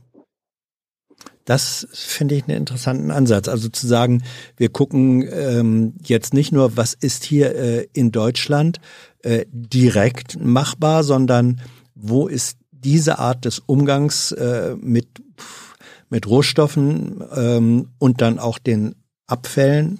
Äh, wir exportieren sozusagen die Entsorgung oder die Probleme und dann landen sie äh, in Ländern wie Ghana. Ähm, ist das, das ist doch eine, eine Forderung, wo man sagen würde, ja, äh, die sind eigentlich noch wesentlich stärker betroffen, äh, als wir das sind. Ja, absolut. Ähm, ich bin auch dafür, dass wir das so machen. Letztendlich ist es halt, also oder ich würde mir nicht anmaßen, jetzt ähm, da irgendwelche Forderungen für, für andere Länder aufzustellen, einfach weil ich eben selber dort nicht so gut in der Kultur bewandert bin, dass ich das Gefühl habe, entscheiden zu können, was den am meisten bringt. Und deswegen denke ich, dass es super wichtig ist, dass es eben so Kampagnen gibt wie Debt for Climate, wo eben sehr, sehr viele Menschen mit Migrationshintergrund sich engagieren, die, glaube ich, viel besser die Lage einschätzen können als ich. Mhm. Manuela, deine Fragen, sind sie beantwortet äh, oder sind neue entstanden? Dann stell sie gern. Ähm, ja, also ähm, ich stimme also Ihnen zu. Du kannst ähm, dich ruhig duzen, alles gut. ja, äh, ja, ich meinte nicht dich. Hm. Ähm, du darfst okay. mich aber auch ruhig duzen. ja. Okay, okay wie du willst. Hm? Ähm, ja, also dann frage ich mir halt, äh, stelle ich mir die Frage, ähm, dass wenn man, ähm, wenn man das ja so so aufteilt, obwohl man ja jetzt ähm, ein riesen ähm, im Medienfokus ist sozusagen, ähm, warum man dann jetzt nicht einfach 100 Prozent gibt. Also wieso muss man dann so langsam fortschreiten, wenn, wenn das ja ein akutes Problem ist sozusagen. Was wären 100 Prozent in dem Fall? Was meinst du damit? Ähm, wenn man wenn man einfach den ähm, einfach einen globalen Ansatz mhm. statt nur ähm, in Deutschland, dass man ähm, mit den betroffenen Ländern direkt zusammenarbeitet. Und ja, verstehe. Mhm. Ja, also da kann ich nochmal wiederholen, Debt for Climate macht das ganz doll und wir versuchen eben auch mit der Aufmerksamkeit, die wir irgendwie mit unserem Protest generieren, ihnen eben auch mehr eine Bühne zu geben. Sie machen auch selber super tolle Aktionen, kann ich nur empfehlen, da auch gerne nochmal vorbeizuschauen. Ähm, ich glaube eben, dass verschiedene Bewegungen verschiedene Ansätze haben und wir versuchen uns auf die einfachen Maßnahmen, die hier in Deutschland umgesetzt werden können, zu konzentrieren, weil wir eben sehen, dass die Wahrscheinlichkeit, dass diese erfüllt werden, am höchsten ist, ähm, dass die eben schnell erfüllt werden können und dass sie trotzdem schon einen hohen Einfluss haben, weil sie natürlich Menschen erstmal zeigen, hey, ihr habt eine Power, ihr könnt selbst wirksam werden, ihr könnt in den Protest gehen und das kann eine große Auswirkung haben. Und natürlich ähm, denke ich nicht, dass es dann letztendlich bei diesen kleinen Forderungen bleibt. Ich glaube, wir brauchen große Veränderungen und auch unter anderem, was du gesagt hast. Manuela, danke schön. Ja, danke. Okay, danke. danke. Ciao. Dank. Tschüss. Ciao. Ähm, Hanna schreibt im Chat, ich unterstütze die Ziele, aber nicht die Aktionen weil sie mit den Aktionen, also weil sie, äh, letzte Generation, mit den Aktionen eigentlich nur die überzeugen, die eh schon überzeugt sind. Das würde ich nicht sagen. Also gerade was wir beobachten, ist, dass viele Menschen dazukommen, die vorher noch nie in der Klimabubble aktiv waren oder die vorher zum Beispiel noch gar nicht verstanden hatten, wie drastisch das eigentlich mit der Klimakrise ist. Also ich sehe immer mehr Menschen von die jetzt nicht zum typischen Klientel, sag ich mal, gehören, ähm, die jetzt auch mit in den Protest gehen, was ich super schön finde. Äh, wie kommt, also du, du sagst das jetzt äh, mehrfach, ich glaube dir auch, dass das deine äh, Wahrnehmung ist, aber äh, es gibt eben dann doch auch die, die, diese anderen Umfragen. Es gibt relativ viele Stimmen, die in die Richtung auch gehen, die sagen, Ziele teilen wir, die Formen äh, aber nicht und deswegen äh, unterstützen wir das nicht, weil es sozusagen die, die falsche Seite befeuert äh, und eher dann Radikalisierung auf der Klimaleugner ähm, oder reformabwehrenden äh, Seite bestärkt. Also es kommt immer wieder auf diesen äh, Punkt, es dreht, ich will nicht sagen, es dreht sich im Kreis, aber wir landen immer wieder bei dem Punkt. Blendet ihr das bewusst aus oder habt ihr empirische äh, Grundlagen, die sagen, nee, es ist schon so, dass da mehr bei uns zustimmend landen als äh, in der Ablehnung. Also empirische Grundlagen haben wir nicht, weil wir jetzt keine Umfragen dahingehend selber mhm. irgendwie machen. Und ich glaube, die wären ja auch jetzt nicht objektiv, wenn wir diese, Grund, äh, diese Umfragen starten. Ähm, ich glaube, es ist einerseits erstmal so, dass die Menschen, die eh schon eher dem Rechtspopulismus zugeneigt sind oder eher äh, klimaabwehrend sind, dass diese jetzt sowieso nicht mehr in den zwei, drei Jahren, die wir noch übrig haben, mhm. überzeugbar sind. Auch nicht, wenn es unseren Protest nicht gibt. Ich meine, das sind sicherlich auch die Menschen, die vorher schon Fridays for Future abgelehnt haben und da jetzt nicht mit äh, dem Global Strike quasi mit langgelaufen sind. Auf der anderen Seite muss ich auch nochmal auf diese Protestform zurückkommen, denn ja, es wird immer gesagt, das ist der falsche Weg, aber mir zeigt auch niemand den richtigen Weg. Also natürlich, ich kann jetzt die nächsten fünf Jahre noch mit bei Fridays for Future helfen, ich kann mit Demos organisieren, aber letztendlich denke ich nicht, dass das dazu führen wird, dass die Politik auf einmal die Klimamaßnahmen einhält. Und dann stehe ich in fünf Jahren da. Wir schaffen diese 1,5 Grad sowieso nicht mehr, aber dann mhm. überschreiten wir auch die 2 Grad. Und wenn wir diese Kipppunkte dann reißen, landen wir bei 3 Grad. Und das bedeutet, dass wir dann vor einer katastrophalen Aussicht stehen. Und das möchte ich nicht. Das möchte ich weder für mich noch möchte ich das für all die Menschen, die ich kenne und liebe. Und wie gesagt, wir haben versucht, vor die Parlamente zu gehen. Wir haben versucht, dort alles, was im legalen Protest ist, auszuschöpfen, auch alles, was illegal gewaltfrei ist, vor den Parlamenten auszuschöpfen, sowohl symbolische Aktionen gemacht, aber auch disruptive Aktionen gemacht, Blockaden gemacht. Unter anderem, ich bin auf dem Weg hier am Wirtschaftsrat der CDU vorbeigekommen. Da saß ich selber schon mal und habe den blockiert. Und trotzdem hat das eben nicht diese Bubble verlassen. Es hat weder Medienaufmerksamkeit für mehrere Tage, geschweige denn Wochen generiert, weder Aufmerksamkeit für das Thema gebracht, noch tatsächlich die Politik unter Druck gesetzt. Und ich weiß nicht, was ich sonst tun kann. Und es kommt auch niemand mit alternativen guten Ideen.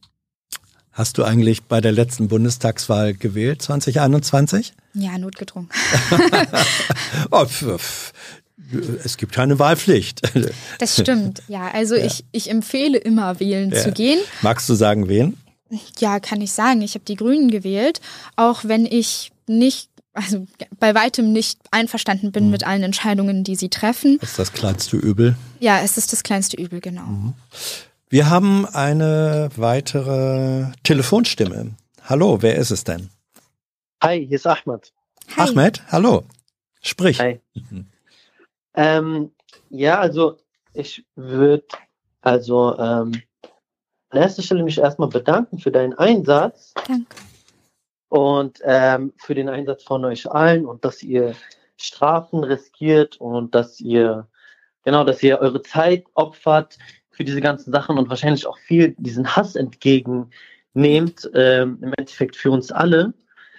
Ähm, aber ich habe auch einen Einwand, und zwar, ich würde mir wünschen, dass die Protestaktionen vielleicht etwas, es hört sich jetzt, äh, also etwas klassenbewusster sind. Ne? Es ist, wenn man sich anguckt, wo, in welcher Klasse, wenn wir jetzt, wenn ich das so sagen kann, die meisten, ähm, also am meisten CO2 beispielsweise ausgestoßen wird oder genau am meisten Schrott produziert wird, äh, dann wissen wir eigentlich, woher das kommt. Und jetzt nur mit dieser, mit diesem an, Auto, äh, an Straßen kleben und so, das erreicht halt diese Leute nicht. Also zum Beispiel das mit dem, ähm, in, in, Nieder in der Niederlande war das, glaube ich, da hat man sich an Privatjets gekettet. Das fand ich zum Beispiel cool. Ja. Ne? Und vor kurzem gab es halt diese Studie von Oxfam.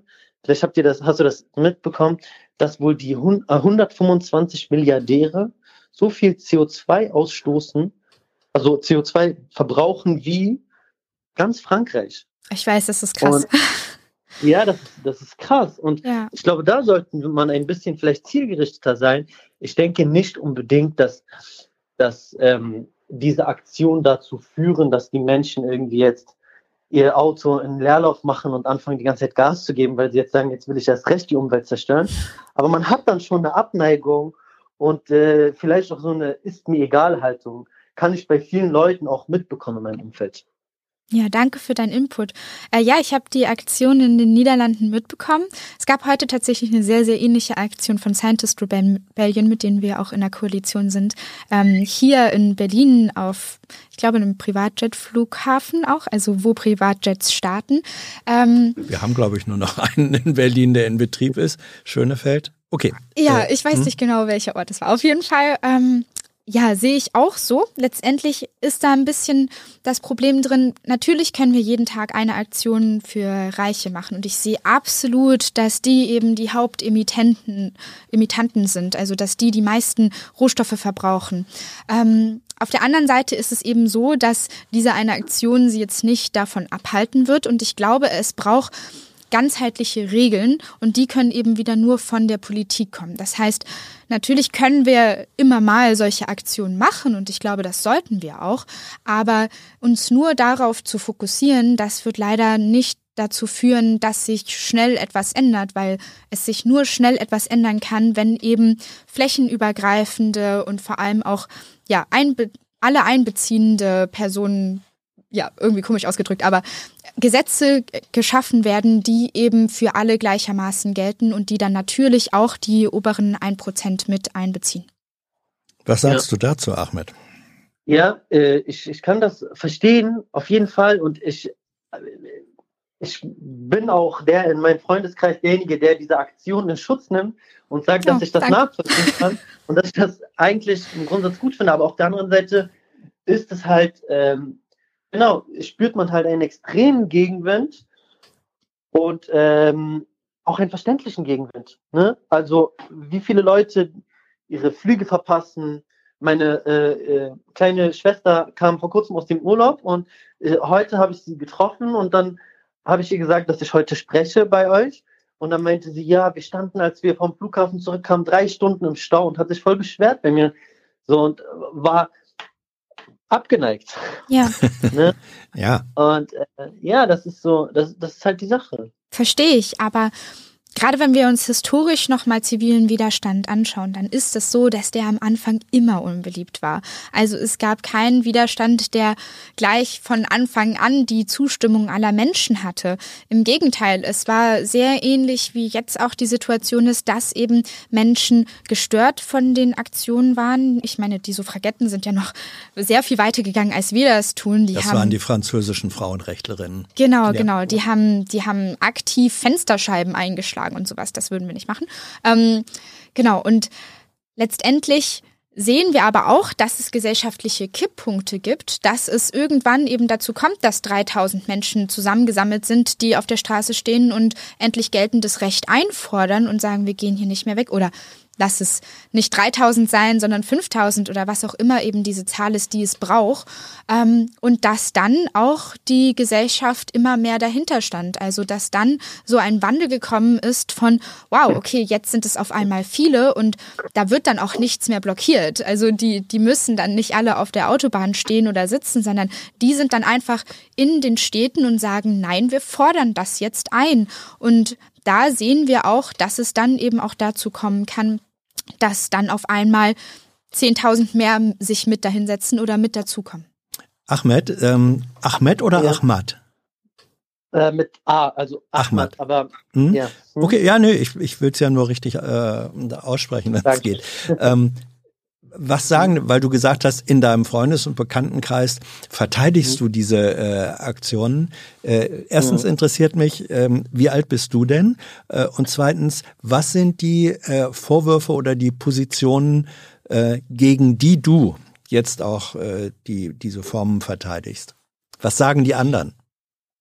Ähm, die anderen sagen, dass das einfach nur stört, nervt, dass das, dass das kein, dass das nichts bewirken wird und ein Einwand, den ich auch sehr, also richtig finde, ist, dass es, dass es ganz andere Leute gibt, die viel maßgeblicher die Politik beeinflussen können. Also das wurde aber auch vorhin schon gesagt, dass es äh, Lobbyisten sind, dass es Unternehmen sind, dass es reiche Leute sind, die viel größeren Einfluss haben auf die Politik und dass die es sind, die eigentlich an ihrem täglichen, normalen, gemütlichen Leben gehindert werden müssen äh, und nicht die äh, 0815 Leute, die von A nach B wollen.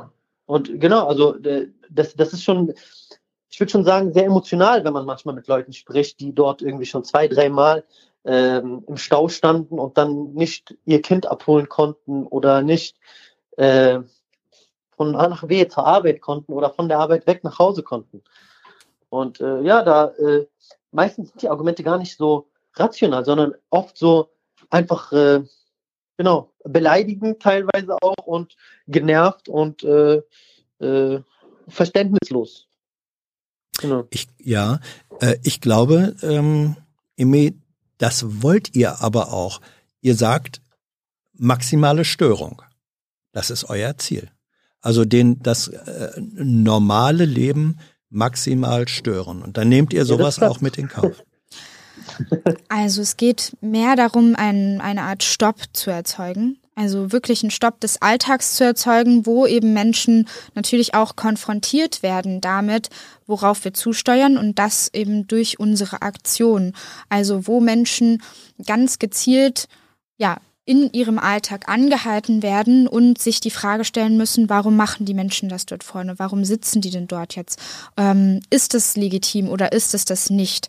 Und eben durch diesen Gedankenprozess einmal durchgehen. Und natürlich kommen da wahrscheinlich viele zu dem Entschluss, ich kann das nicht nachvollziehen, aber es gibt auch mhm. immer mehr, die das eben so lange durchdenken und sich selber informieren und sich selber anschauen, was gerade eigentlich da politisch passiert, dass sie dann zu unseren Vorträgen kommen, die wir ja auch deutschlandweit in allen Städten halten. Das heißt, es ist ja nicht so, dass wir einfach nur die Aktion machen, sondern wir machen auch die Vorträge, wo wir erklären, warum wir das so machen, neben unserer Instagram oder generell Social Media Arbeit.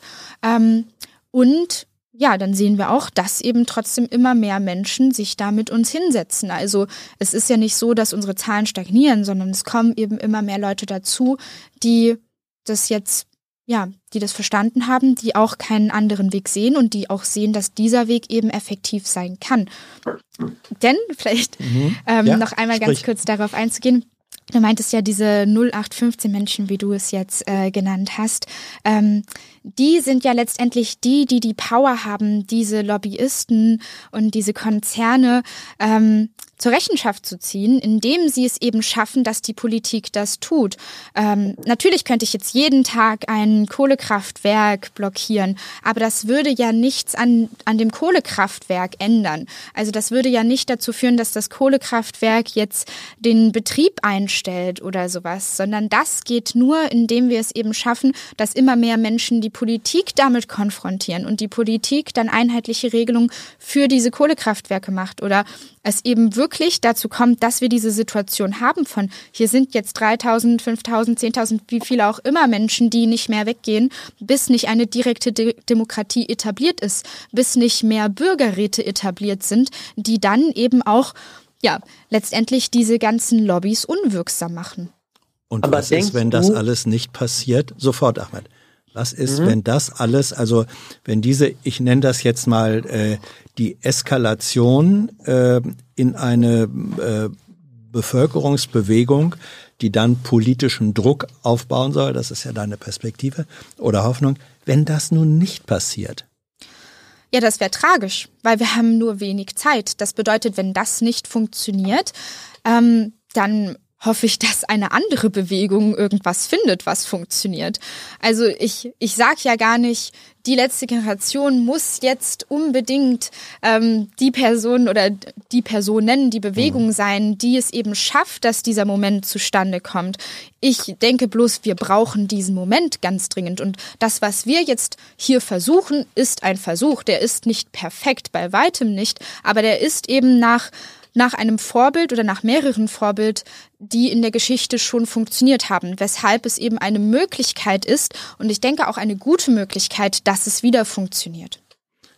Ich hatte dich unterbrochen eben, äh, Ahmad. Sorry. Stell deine Frage oder mach deinen Punkt. Äh, denkst du, dass die, dass, dass die Menschen in Deutschland ähm, neutral genug, ähm, neutral genug die Berichterstattung in diesem Land so äh, euch bezogen ist, dass sie, dass sie wirklich ein, einen neutralen Diskurs irgendwie haben können?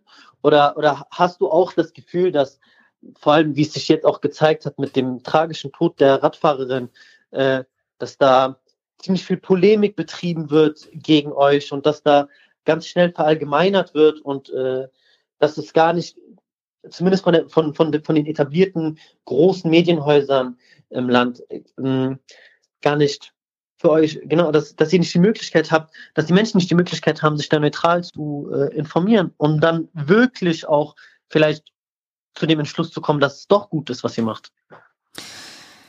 Ja, also ich glaube, dass man die großen Medienhäuser nicht verallgemeinern kann. Es gibt natürlich innerhalb dieser großen Medienhäuser ähm, Menschen, die sehr gut Berichte, Berichterstattung machen und Menschen, die vielleicht wirklich eher ähm, ja das Ganze instrumentalisieren, das Ganze aufbauschen und eben für die Quoten dann auch zuspitzen.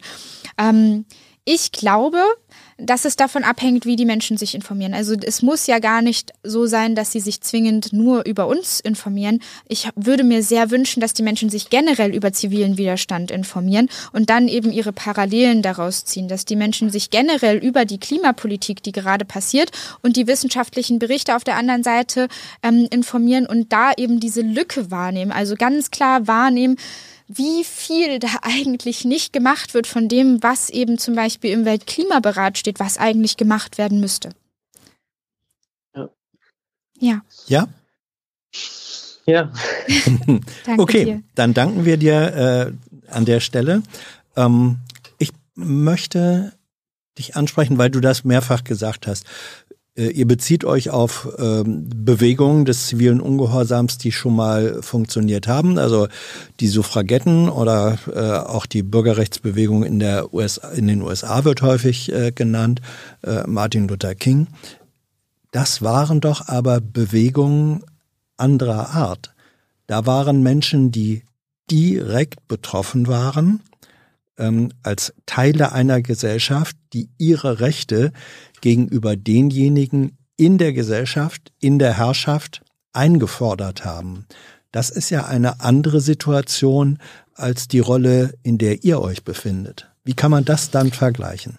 Es ist ein Stück weit anders, aber ich glaube, es gibt schon sehr viele Parallelen. Also letztendlich haben wir geltendes Recht, das nicht eingehalten wird. Es gibt eben, wie gesagt, das Grundrecht, das eigentlich sagt, unsere Lebensgrundlagen jetzt und vor allem auch für die Generation nach uns müssen bewahrt werden. Es gibt das Pariser Abkommen, daran wird sich nicht gehalten und wir sind die Betroffenen davon. Natürlich sind wir als gesamte Gesellschaft die Betroffenen davon. Das ist der Unterschied, dass es eben nicht nur die Hälfte der Gesellschaft ist, wie zum Beispiel bei der, bei den Frauenwahlrechten, mhm.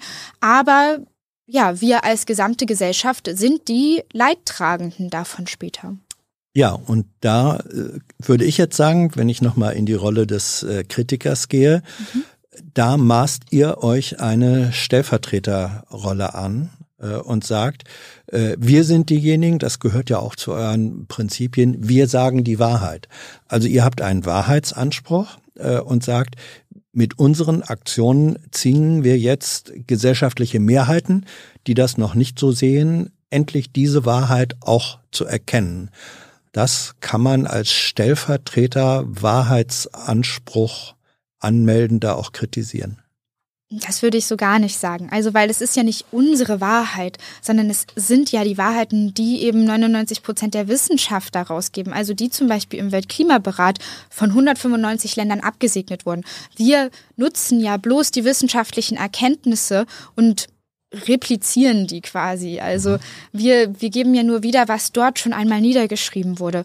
Und wie gesagt, es geht auch nicht darum, die gesellschaftliche Mehrheit jetzt darüber zu informieren, denn das wurde 30 Jahre lang gemacht und die Politik weiß darüber auch bestens Bescheid. Es geht darum, Druck aufzubauen und eben diese kritische Masse zu mobilisieren, um das hinzubekommen.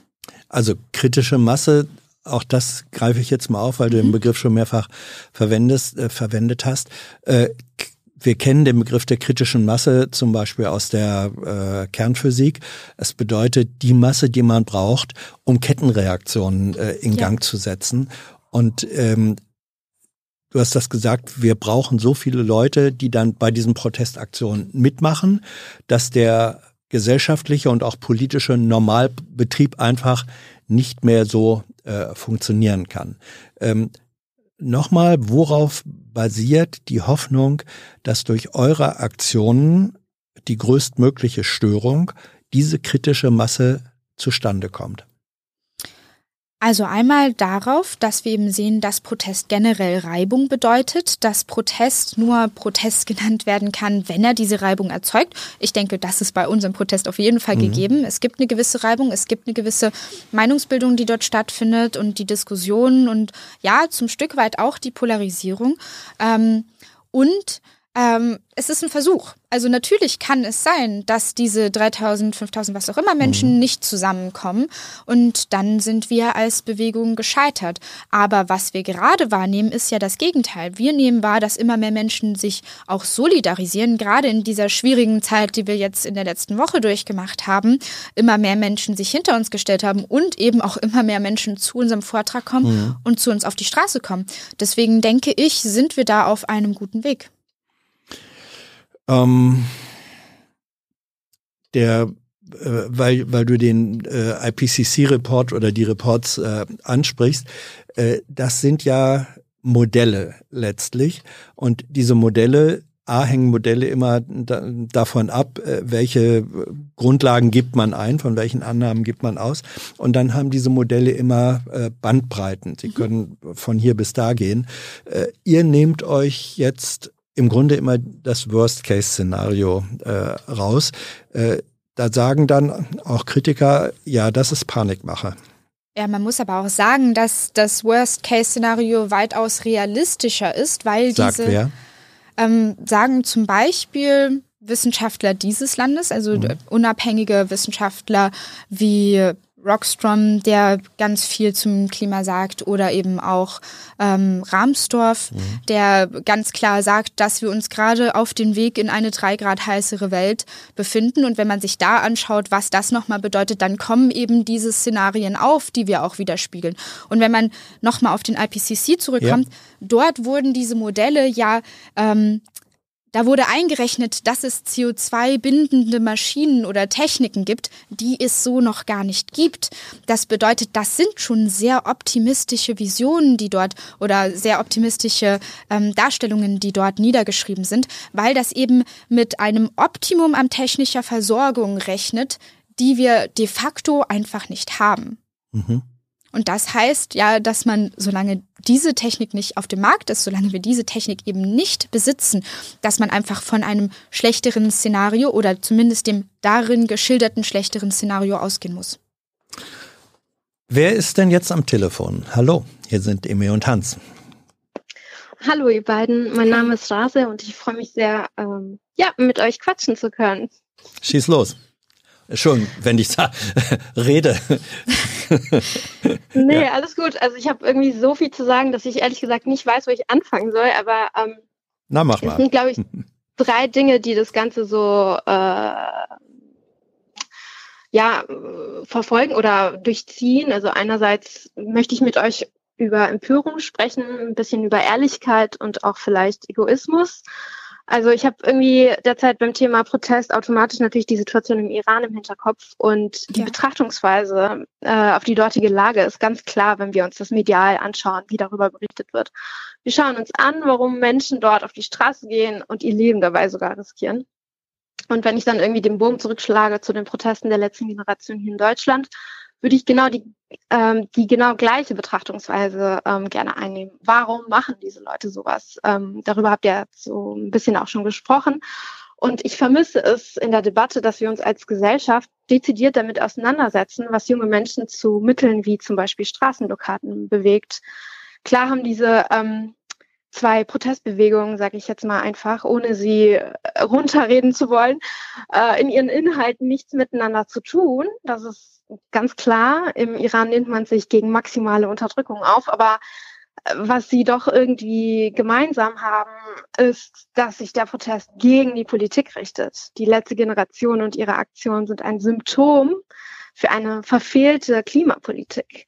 Diese Proteste gäbe es nicht, hätte die Politik sich an versprochene Ziele gehalten oder aber hätten wir als Gesellschaft unsere Welt erst gar nicht so derart ausgebeutet. Und ähm, deswegen möchte ich sagen, ich finde es total mutig, wie die letzte Generation sich traut, so für Utopien zu kämpfen, weil es sind eigentlich Utopien, die unsere Realität mittlerweile sein müssten, wenn wir noch eine lebenswerte Zukunft haben möchten. Und es ist, und jetzt komme ich zum Thema Egoismus vielleicht, mhm. ähm, es ist mutig, dass sie diesen Klimaprotest in einer Gesellschaft austragt, die aus meiner Sicht Moralvorstellungen nicht selten aus Individualismus oder auch aus Egoismus speisen.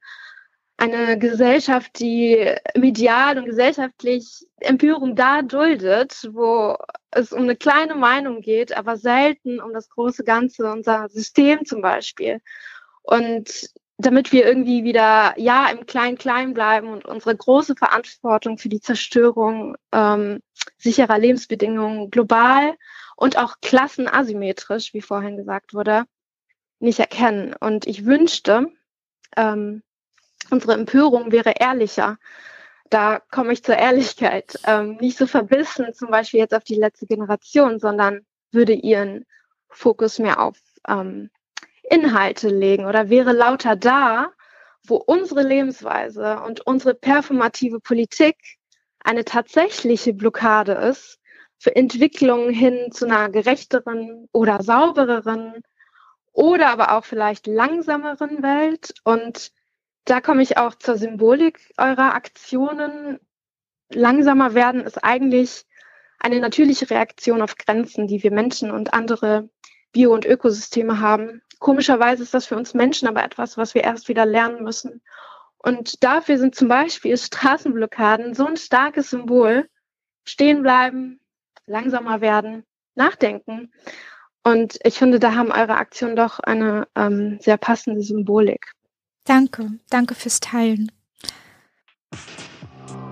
Hi, Tyler hier, Producer von Jung und Naiv. Ohne euch gibt's uns nicht. Jeder Euro zählt und ab 20 landet ihr als Produzenten im Abspann auf YouTube. Weiter geht's. Bist du aktiv äh, bei der letzten Generation, bei den Aktionen? Nein.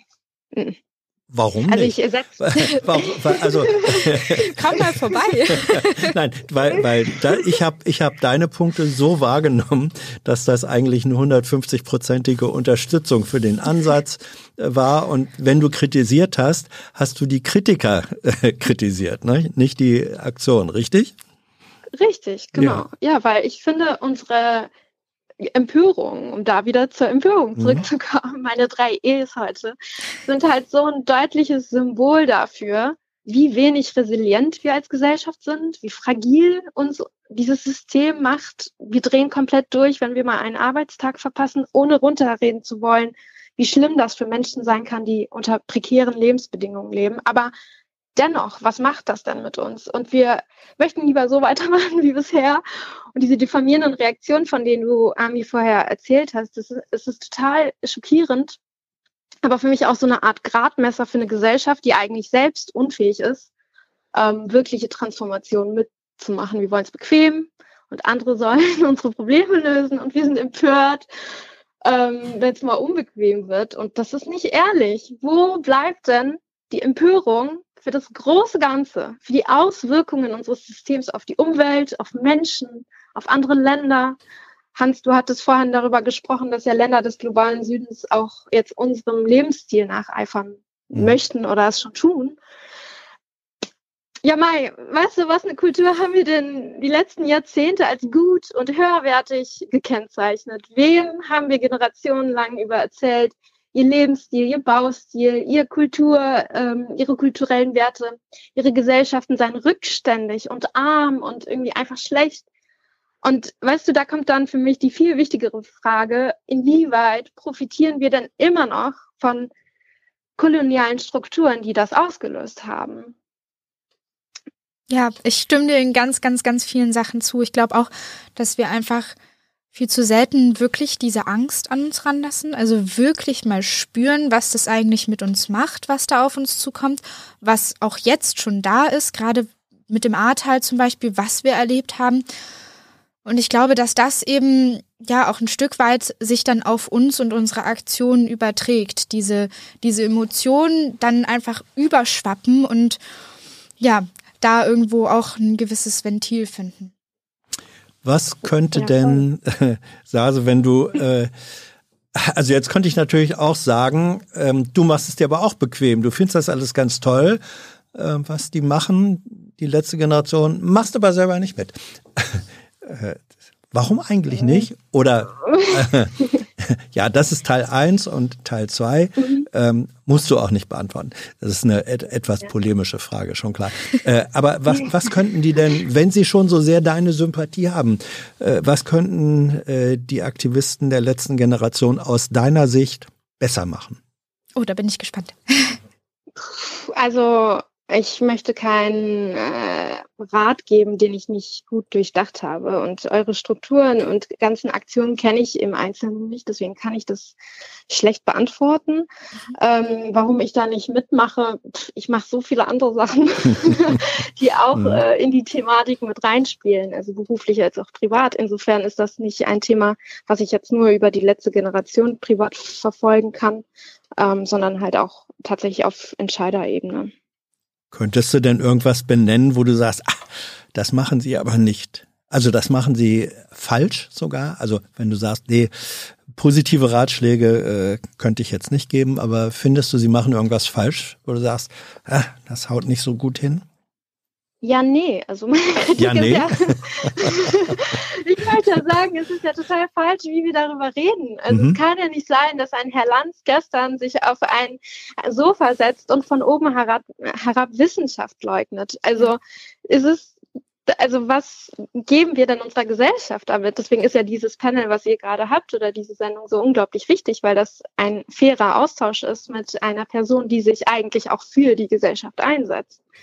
Ähm, ich kann schlecht sagen, was ihr schlecht macht. Ähm, darum soll es eigentlich nicht gehen. Mir, ich will ja unbedingt den Fokus darauf lenken, welche Inhalte ihr habt mhm. und nicht wie ihr das macht, sondern was ihr damit verfolgt.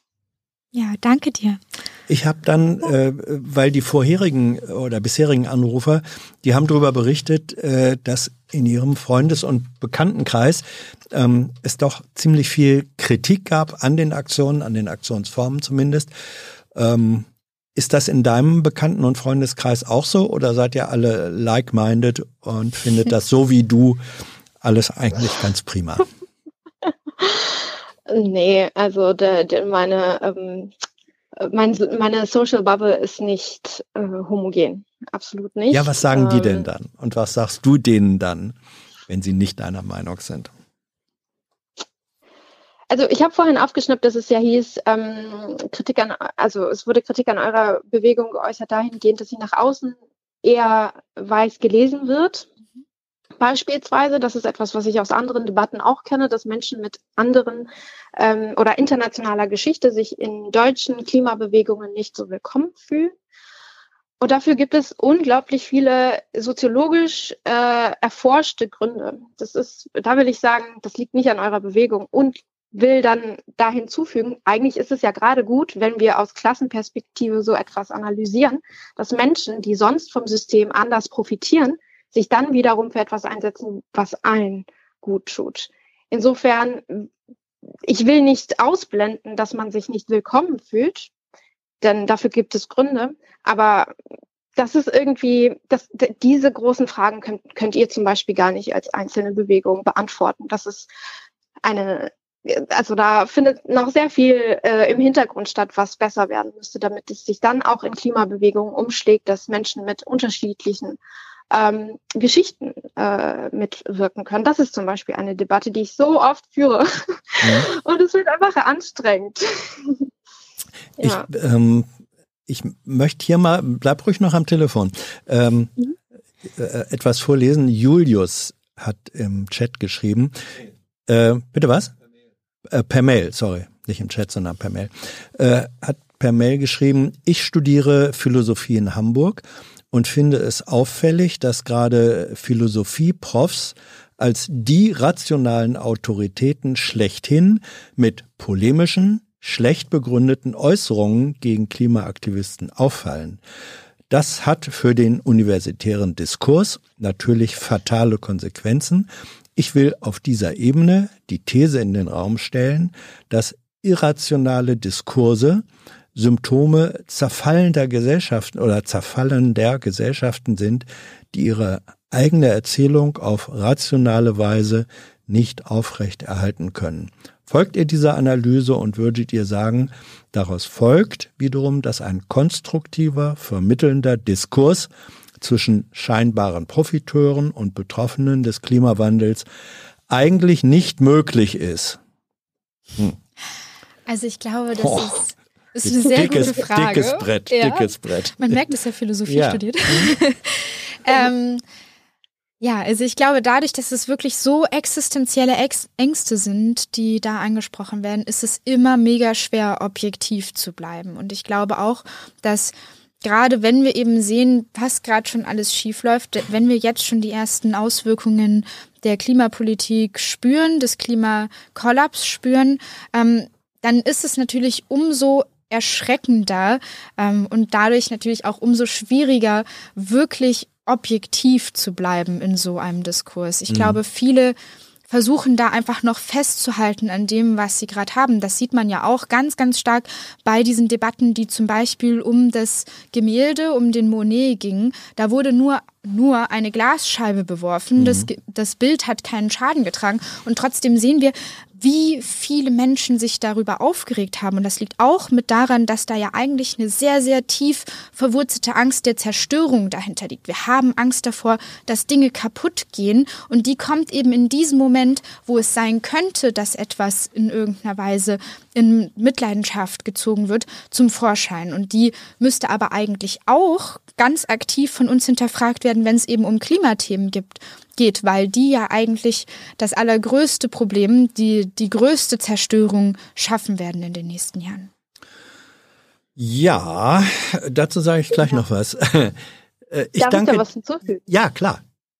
Ja, also ich finde die Frage irgendwie für philosophische Debatten sehr wichtig, aber in einer Sache, wo es um aktives Handeln geht, dann doch wieder irgendwie hinderlich, weil Klimakatastrophe kennt keine sozialen Gruppen oder Ländergrenzen oder Wirtschaftsunionen oder Clubs, in denen man nicht mit beteiligt ist. Klimakatastrophe duldet keinen Egoismus und das werden auch diejenigen, die die Debatte beherrschen, irgendwann begreifen. Vielleicht zu spät, aber weil das so ist, müssen Menschen, die marginalisiert sind oder sich sonst nicht gehört fühlen, ganz unbedingt für Räume kämpfen, in denen sie mitdiskutieren können. Denn eigentlich schauen sie meistens ja schon von unten auf Machtstrukturen, die das jetzige System derart bestimmen, dass es eben ausbeuterisch ist in verschiedensterlei Hinsicht. Deswegen nicht abdrängen lassen oder verdrängen lassen, sondern immer wieder nach vorne. Ja. Hase, danke schön. Äh, Vielen ich, Dank. Ich möchte noch äh, ja auf den letzten Satz äh, von Julius hinweisen, ähm, den ich eben nicht mit vorgelesen hatte. Er schreibt, ich möchte auf Arends, also Hannah Arends Beobachtung aufmerksam machen, die fehlende Bereitschaft zu rationaler Reflexion sei das Wesen des Bösen. Mhm. Ah, ja.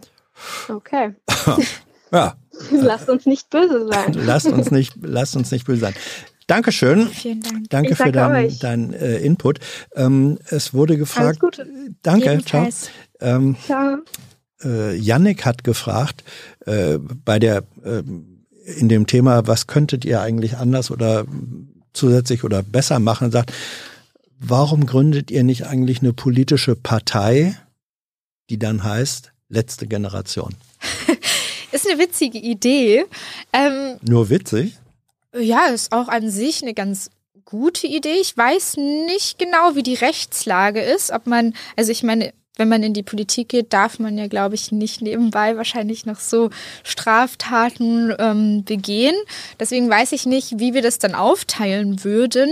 Und ich glaube ehrlich gesagt auch eben nicht, dass unser politisches System angemessen auf diese Krise reagieren kann. Das sehen wir ja gerade. Wir sehen ja. Aber ihr fordert es doch von diesem politischen System. Wir fordern die Einhaltung der einfachsten Sicherheitsmaßnahmen, die auf jeden Fall durchführbar sind. Und wir fordern ja im langen Zuge mehr Demokratie, weil wir eben sehen, dass unser System gerade daran scheitert, dass es eben nicht schafft, schnelle Entscheidungen zu treffen, die diese großen Entscheidungen schnell durchzubringen, die es eigentlich braucht, dass wir eben jetzt ganz schnell Windenergie und Solarenergie vorantreiben. Und ich glaube, dass dass unser System aktuell ein bisschen ohnmächtig dem Ganzen gegenübersteht. Wer würde denn äh, wie jetzt schneller den Aus- äh, und Aufbau von Wind- und Solarenergie, den Ausbau der notwendigen Netzinfrastruktur, die, die Entwicklung von Speichermedien. Wer sollte das denn bewirken, wenn du sagst, ja, dieses System, was wir haben, schafft das nicht? Also ich würde mir eben sehr wünschen, dass es Bürgerräte gibt. Das bedeutet, dass dort eben Menschen, die zufällig gewählt werden, die aber repräsentativ für die Bevölkerung sind. Das heißt, die werden dann schon so gewählt, dass sie jede Bevölkerungsgruppe, jede Bevölkerungsschicht vertreten, was ja ganz anders ist als in der Politik aktuell. Ähm, und die werden eben auch beraten von Expertinnen. Und ich glaube, das ist ein entscheidender Punkt. Die werden eben nicht beraten von Lobbys und sind damit natürlich unabhängig von dem Geldfluss, sondern die werden davon beraten, was eigentlich die aktuellen ja, Erkenntnisgrundlagen dazu sind. Und natürlich muss es dann verschiedene Gremien geben, sag ich mal. Also es müssen verschiedene Teilentscheidungen sein. Deswegen geht es jetzt nicht innerhalb von einem Tag, dass man sagt, okay, wir pushen das jetzt durch und jetzt gibt's ganz, ganz viel Windkraft und Solarenergie. Aber es geht sehr viel schneller als in unserem aktuellen politischen Prozess, der eben doch sehr, sehr, sehr auf Bürokratie auf, ausgelegt ist und eben auch sehr stark beeinflusst von, den, von der Wirtschaft. Da hast du jetzt eine Schnittmenge mit äh, der FDP. Oh, inwiefern? Insofern, äh, als äh, das so eine mindestens äh, programmatische Forderung der FDP ist, dass sie sagen, wir müssen, äh, wir haben zu viele bürokratische Hindernisse äh, bei der Entwicklung von Prozessen, die müssen wir äh, einschränken, das muss alles schneller gehen. Also mindestens auf der Ebene äh, seid ihr euch, ich würde sagen, habt ihr Diskursmöglichkeiten. Gut ausgedrückt. Ja, ich meine, mir ist letztendlich auch egal, welche Partei es schafft, diesen Klimaschutz voranzutreiben.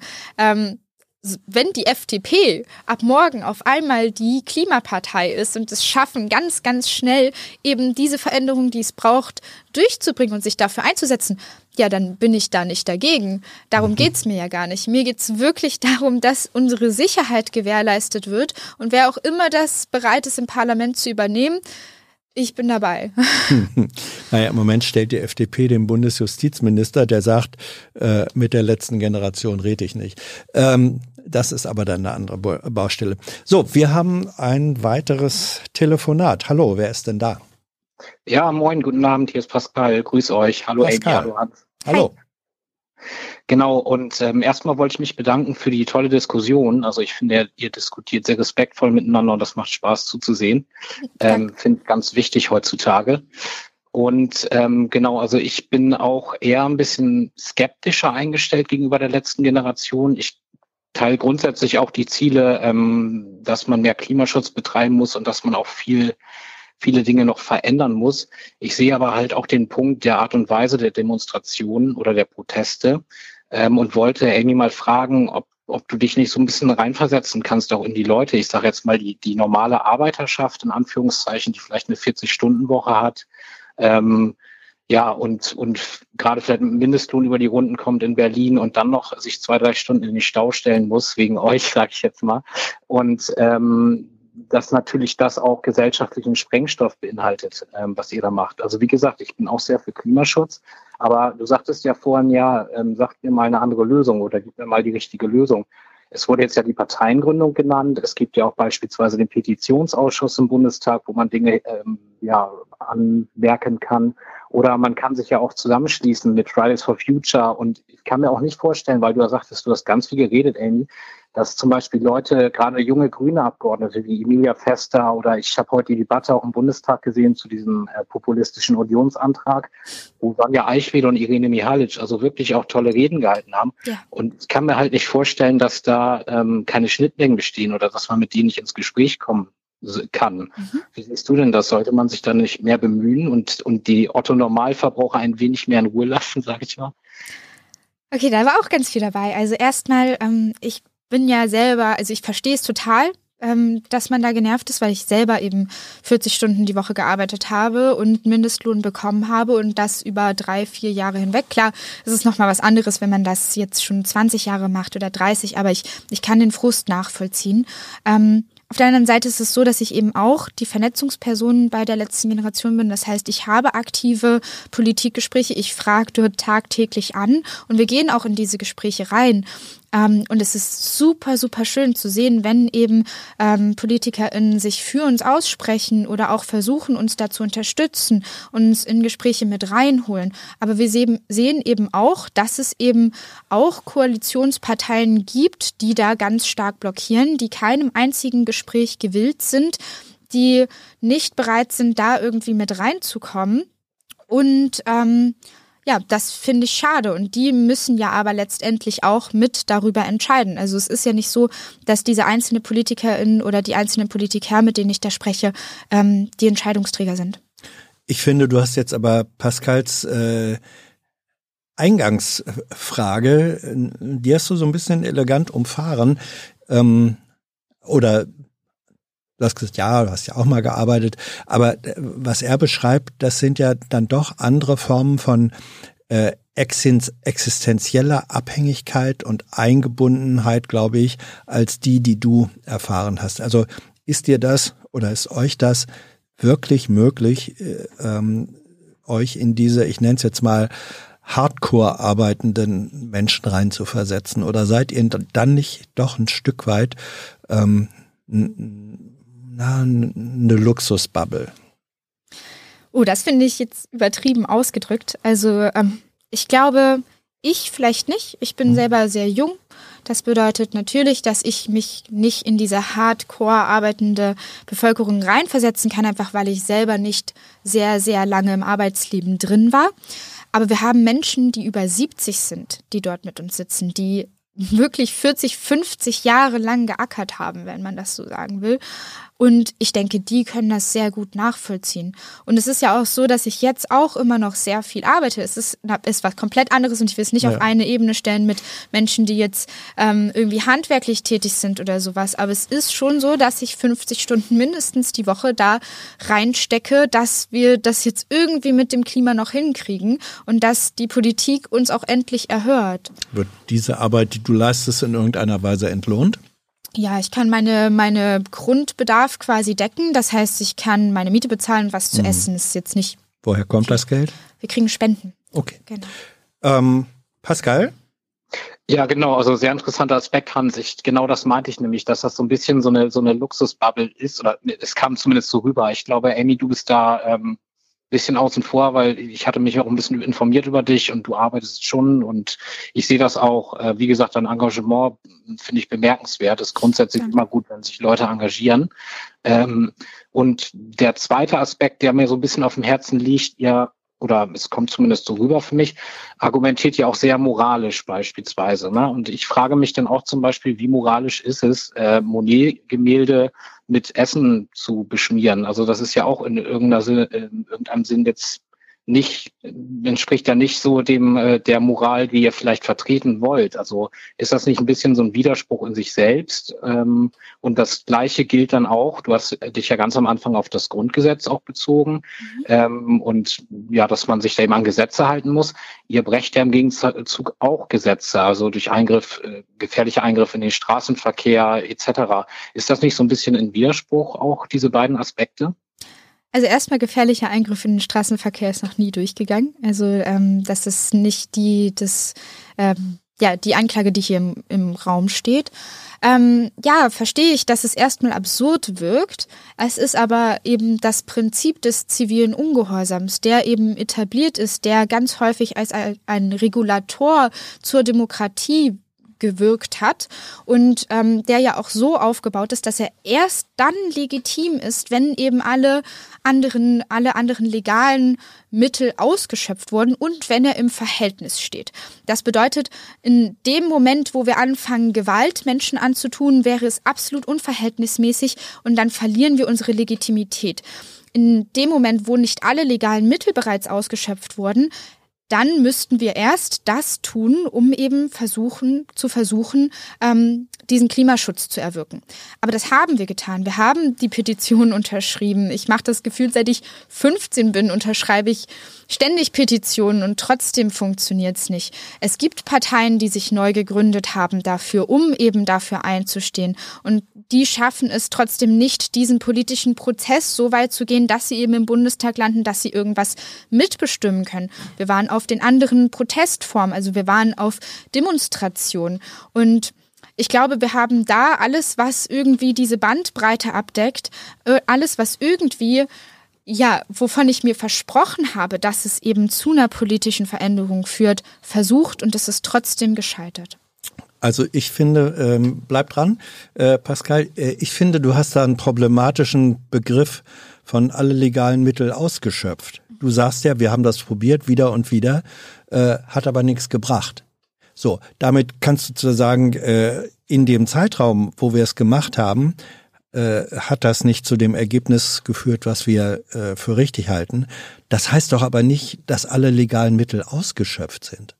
Alle legalen Mittel ausschöpfen heißt, wir haben bis zum Ende äh, diese Mittel ausgenutzt und ähm, es ist dann äh, beim Gericht würde man sagen, die letzte Instanz hat so entschieden. Das ist doch im politischen Prozess so nicht der Fall. Aber also bis zum Ende heißt ja jetzt in diesem Falle bis Tausende Menschen sterben, Millionen von Menschen sterben. Also gerade in den nächsten sieben Jahren sind 700 Millionen Menschen, die ihr Zuhause verlieren. Drei Milliarden Menschen, 3,5 Milliarden Menschen sogar, sind laut dem Weltklimabericht gerade in Zonen, die nicht mehr bewohnbar sein werden, so wie sie es jetzt gerade sind, die ganz massiv darunter leiden werden, dass eben diese Klimakatastrophe ihnen alle Lebensgrundlagen nehmen wird. Und natürlich könnte ich das jetzt noch fünf Jahre, sechs Jahre, sieben Jahre weiter versuchen und ich werde auch trotzdem noch auf den Global Strike gehen. Ich werde auch trotzdem noch mal eine Petition unterschreiben. So ist es ja nicht.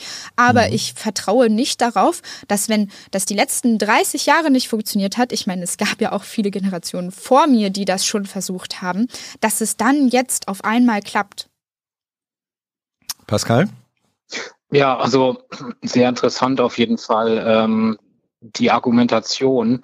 Ähm, also ich, wie gesagt, ich bin auch nicht komplett gegen euch oder sowas. Ich teile viele Ziele auch ich, mir geht es tatsächlich eher um diese Art und Weise und, und wie manchmal dann argumentiert wird. Ich glaube halt, dass das eben viele Menschen der, der klassischen Mittelschicht, wenn es hier heute noch so gibt, nicht so mitnimmt. Ich glaube, Hans hatte ja vorhin auch diese Survey-Umfrage ähm, zitiert. Da sind ja auch wirklich 80 Prozent gegen diese Art und Weise des Protests. Und da wünsche ich mir einfach, oder was heißt, ich habe jetzt nicht das Recht, euch Ratschläge zu geben, aber ich würde es cool finden, vielleicht dass man die ein oder andere Protestform überdenkt und die ein oder andere Argumentation vielleicht noch mal ein bisschen kreativer ausgestaltet. Ähm, wenn ich nur meinen letzten Aspekt noch ansprechen darf, ähm, weil mir das auch noch am Herzen liegt. Also, Entschuldigung, ich habe beispielsweise auch letztes Jahr fünf Monate in Mexiko gelebt. Das ist eine völlig andere Welt als ähm, natürlich bei uns. Und wenn man so sieht beispielsweise, was dort oder auch ich war auch in Süditalien fünf Monate dieses Jahr in Sachen Klimaschutz, wie da der Stand der Dinge ist, finde ich auch, dass man schon ähm, konstatieren muss, dass wir auch einige Fortschritte erreicht haben. Also wenn wir jetzt sehen, wir haben ja zum Beispiel seit 1990 gut 40 Prozent unserer Treibhausausstoß äh, reduziert. Wir haben ähm, hier in der EU Autos mit Abgasnormen, also da, da wird in Mexiko, äh, glaube ich, in 100 Jahren noch nicht die Luft herrschen wie hier. Und ähm, wir haben auch bestimmte andere Dinge ins, ins Rollen gebracht mit dem Pariser Klimaabkommen. Und da würde mich auch mal interessieren, Amy, weil ähm, das sind ja schon auch Fortschritte in dem Sinne, ob ihr das auch zur Kenntnis nehmt und sagt, Mensch, hey, da ist auch mal was gut gelaufen und dass man auch so ein bisschen Verständnis hat für die Politik, weil die natürlich auch zum Beispiel die Interessen der Industriearbeiterschaft wenn man jetzt nach Schwedt beispielsweise guckt, da in Brandenburg, wo die, wo die Raffinerie ist, dass man das alles so ein bisschen unter einen Hut kriegen muss, ob man da auch so ein kleines Maß an Verständnis für hat, sozusagen. Ja, also erstmal, ich will uns gar nicht die Fortschritte absprechen. Ich finde es richtig gut, dass wir Fortschritte machen.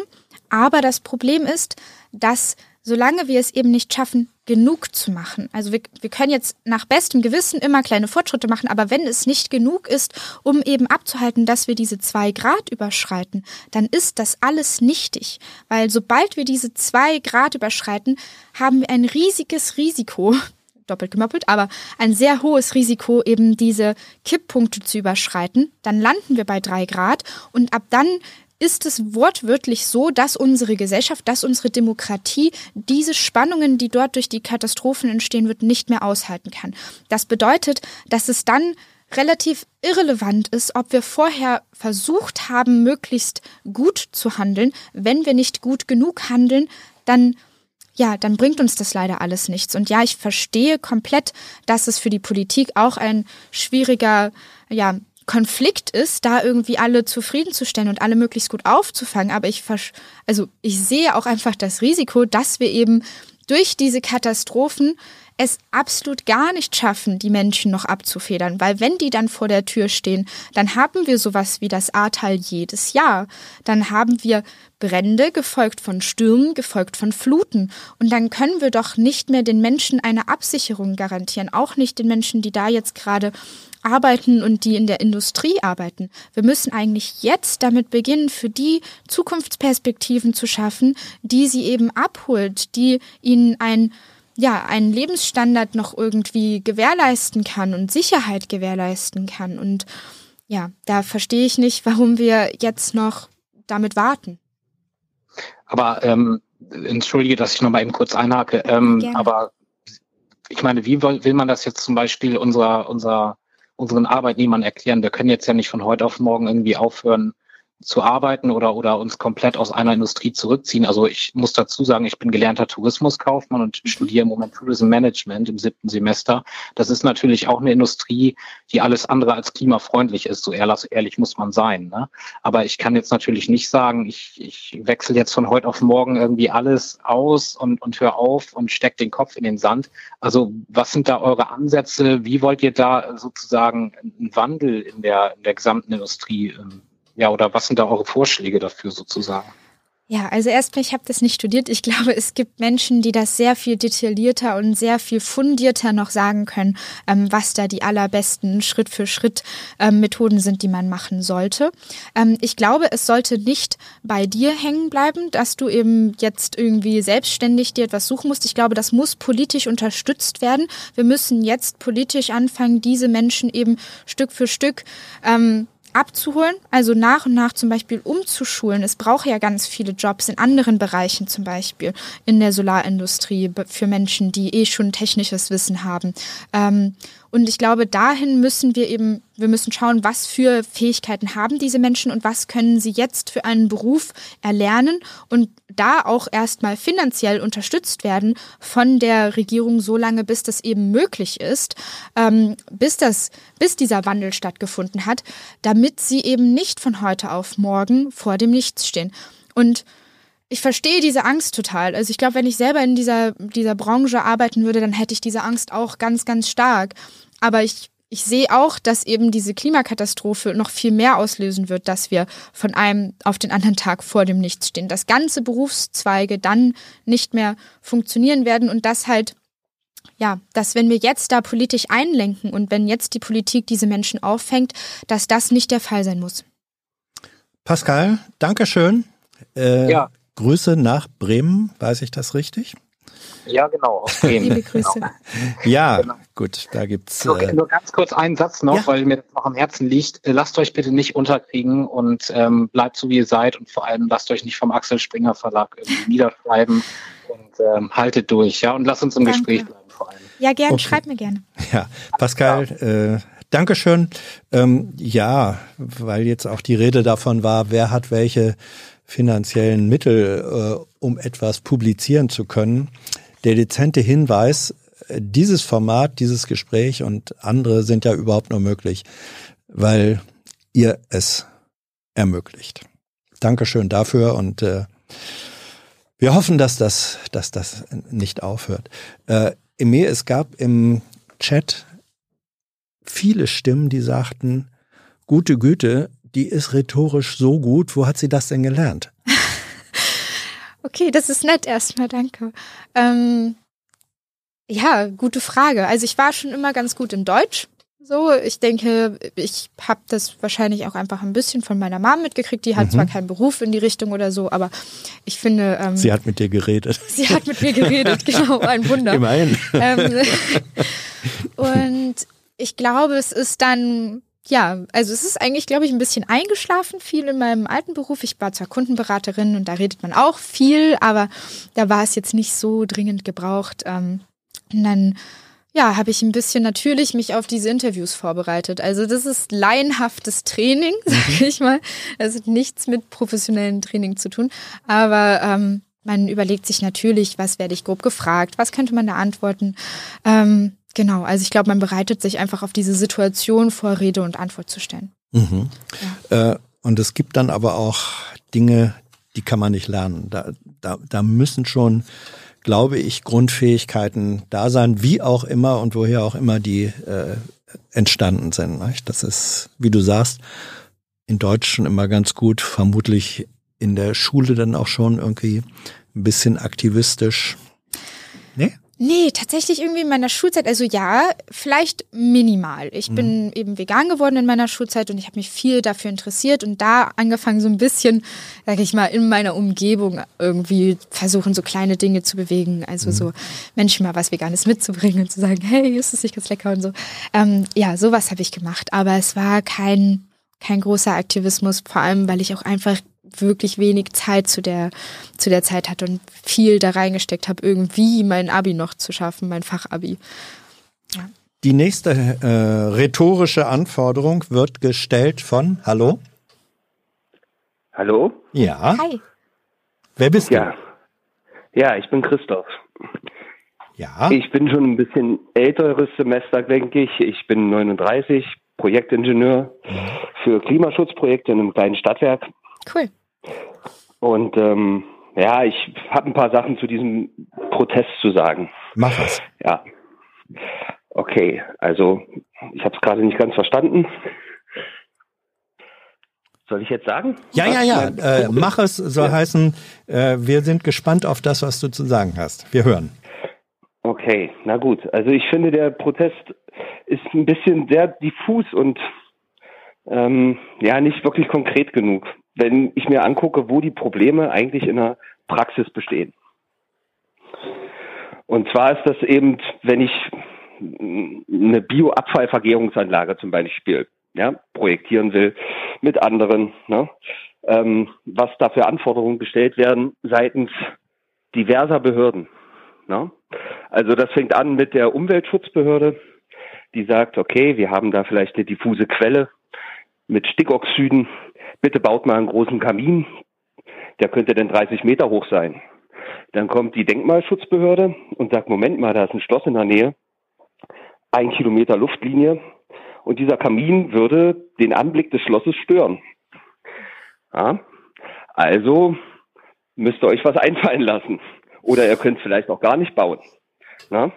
Also mein Vorschlag an so eine Klimaschutzbewegung wäre eigentlich, dass ihr ähnlich wie Gandhi vielleicht sogar einen Gang mit einem PV-Modul macht zum Kölner Dom, dieses Modul auf das Dach nagelt, es auch nutzbar macht für Fahrradständer, keine Ahnung, ne? und dann Fahrradständer auf dem Dach des Kölner Doms, das ist jetzt nein, ein kreativer nein, nein, nein, nein, nein, nein, nein, nein, nein, ja, ja, ja. Ähm, ein, ein PV-Modul, was sozusagen mhm. am Kölner Dom hängt, ja, okay, und Strom zu einem Fahrradständer liefert.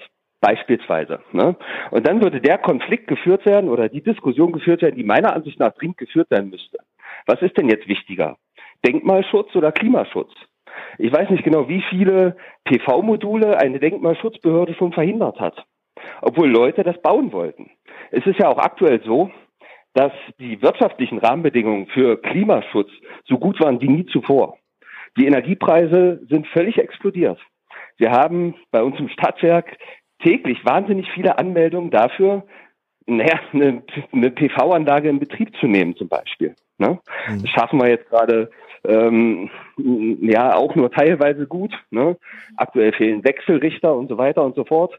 Aber dass man einfach mal sagt, ist es denn wirklich hilfreich, dass jede Behörde, ob das jetzt eine untere Wasserbehörde ist, eine obere Wasserbehörde, eine untere Denkmalschutzbehörde, ne, die können alle ihren Senf dazugeben und Projekte kippen. Und man müsste eben mal wirklich konkrete Diskussionen darüber führen, wie zum Beispiel Denkmalschutz oder Klimaschutz. Was ist denn jetzt wichtiger? Ja, und das eben mit einer konkreten Aktion untermalen. Ja, also ich sehe das auch total so, dass, dass die behördlichen, ja, ähm, Mauern, die da bestehen, sag ich mal, um Klimaschutz tatsächlich in die Tat umzusetzen. Danke erstmal, dass du das übrigens tagtäglich machst. Ähm, dass die abgebaut werden müssen, dass da einfach ein einfacher Weg dafür geschaffen werden muss, dass sowas eben schnell und einfach funktioniert mhm. und dass sowas vor allem auch insofern gefördert wird, dass eben die Einzelperson sich das leisten kann und das umsetzen kann und dass endlich auch die Fachkräfte dafür ähm, geschult werden, die es braucht, um das eben möglichst schnell umzusetzen. Und ich ja. Ganz kurz, hm, Sarah, ich finde es richtig cool, ja. dass du gerade gesagt hast, ähm, dass wir das auf eine Kirche anbringen sollen, weil ich war vor ein paar Tagen auf der EKD, ähm, also auf also der Synode der EKD, der evangelischen Kirchengemeinde, und die haben genau dasselbe gesagt. Die haben gesagt, die würden so gerne auch eigentlich Solarplatten auf ihre Kirchendächer machen können. Und die stehen vor genau denselben Problemen, dass sie es nämlich ganz häufig wegen diesem Denkmalschutz nicht dürfen. Ähm, ich glaube, da braucht es andere Regelungen und ich glaube, da braucht es auch Stimmen, die laut werden. Ähm, und fände es super toll, wenn du sowas auch irgendwie mal äußern würdest, gerade weil du eben auch die Expertise hast. Ne? Das heißt, du wirst da auch nochmal anders wahrgenommen, als wenn wir das jetzt vielleicht sagen. War das jetzt eine Einladung zum Mitmachen? Ich mit. Ja, ich glaube auch, dass Volker Quaschnik oder was da mitmachen würden. Ja? ja? Und da hätte da auch die Leute mit im Boot, die nämlich jeden Tag damit beschäftigt sind, das umzusetzen und vor den Problemen stehen. Na, also die würden sich freuen, wenn sie wirklich Hilfe von euch bekämen würden, diese Debatte endlich mal breit zu machen. Ne? Ja, was ist denn und mit dir? Nicht, Jetzt ist ja nicht Volker hm? Quaschning am Telefon, sondern Christoph. Würdest du da mitmachen ja. und deine Expertise da einbringen? Ja, was heißt Expertise? Ich, ich, ich meine, ich sage jetzt ja nichts, was irgendwie nicht, nicht schon längst bekannt ist hm. bei uns allen. Ne? Ja? Also ähm, sehr, sehr, sehr gerne. Also ich fände solche Aktionen besser, als sich an der Straße festzukleben, ne? weil sie eben wirklich ganz konkret Dinge kenntlich machen. Ne? Also ich glaube, es braucht beides.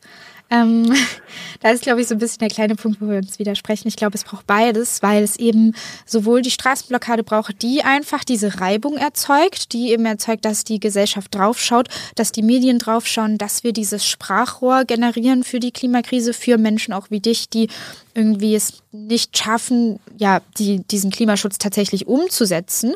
Ähm, und es braucht aber auch so, so Aktionen, wie du gerade genannt hast. Also was wir ähm, sonst gemacht haben, war zum Beispiel zu verdeutlichen, wie absurd es ist, dass Nordseeöl jetzt gebohrt werden sollte in diesem Sommer ähm, oder dass es zur Debatte stand. Und da haben wir eine Aktion zugemacht, wo wir eben vor den Parlamenten, also ganz aktiv ähm, vor dem Kanzleramt, so Rohre verlegt haben, die aussahen wie Pipelines und Fake-Öl vergossen haben.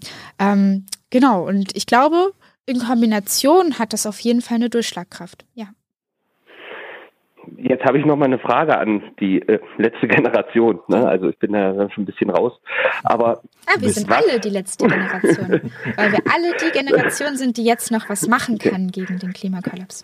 Ja, ich bin auch schwer dafür. Ne? Aber wofür ich auch wäre, zum Beispiel, ne? Mhm. dass zum Beispiel das Handwerk. Ja? Auch ja von euch ähm, propagiert wird als sehr sehr wichtigen Beruf in diesem Zusammenhang, ne? weil die Frage, wer das denn alles umsetzen soll und kann, ne, die ist für mich noch nicht ganz beantwortet. Es ist ein, auf mich wirkt es wie ein sehr sehr akademischer Prozess, ja, alles gut, ne? aber man braucht Leute, die dann am Ende eben auch wirklich bauen können, ja? die das ganze Zeug, was gebaut werden muss, auch bauen kann. Ja, absolut. Also mein Wunsch an junge Menschen wäre, macht eine Ausbildung zum Handwerker. Ja? Ja, gut, ganz, dass du sagst. Also unser anderer Sprecher, äh, Jakob mhm. Bayer, der jetzt gerade leider für einen Monat mit zwölf anderen im Präventivhaft in Bayern sitzt wegen dem Protest, ähm, der hat eine Handwerksausbildung gemacht, leider dann ähm, abbrechen müssen für den Protest. Aber ja, der, der sagt das auch immer, dass es ganz, ganz wichtig ist, dass es eben Menschen gibt, die es umsetzen können. Ähm, und aber eben auch zur selben Zeit, dass es den Protest gibt, also dass wir überhaupt erstmal einfordern, dass die Bundesregierung so umschwenkt, dass eben dann diese Handwerker gebraucht werden, dass eben dann ganz aktiv Solar- und Windenergie ähm, vorangetrieben wird. Mhm. Ja. Christoph? Und für ja? Schulfach, das Klimaschutz heißt. ja, finde ich auch cool. Ja, vielen Dank. Okay. Danke. Danke für die Ideen. Okay. Ähm, es gibt äh, die Frage im Chat von Johannes, Gibt es eigentlich auch Grenzen von zivilem Ungehorsam, beziehungsweise wo setzt ihr die? Ja, definitiv. Also sobald Menschen verletzt werden, das ist die Grenze. Es darf niemals in den gewalttätigen Bereich gehen. Gewalt erzeugt immer gegen Gewalt und ist nicht zielführend, weil wir einfach das Leben schützen wollen. Und deswegen ist da unsere Grenze. Und wir versuchen sogar, möglichst in unserer Sprache immer sehr respektvoll gegenüber anderen zu sein. Äh, ich möchte an der Stelle auf einen Punkt zu sprechen kommen, den du oder der vorhin schon äh, dran war, äh, nämlich wo du sagtest, ja, wenn wir Dinge symbolisch auf Kunstwerke schmeißen, die ja dadurch nicht wirklich beschädigt werden, sondern es ist dann eben Tomatensauce oder Kartoffelsuppe auf einer Glasscheibe. Ähm, die Aufregung darüber hast du, glaube ich, genannt. Da haben dann Menschen Angst vor Zerstörung. Ja, richtig.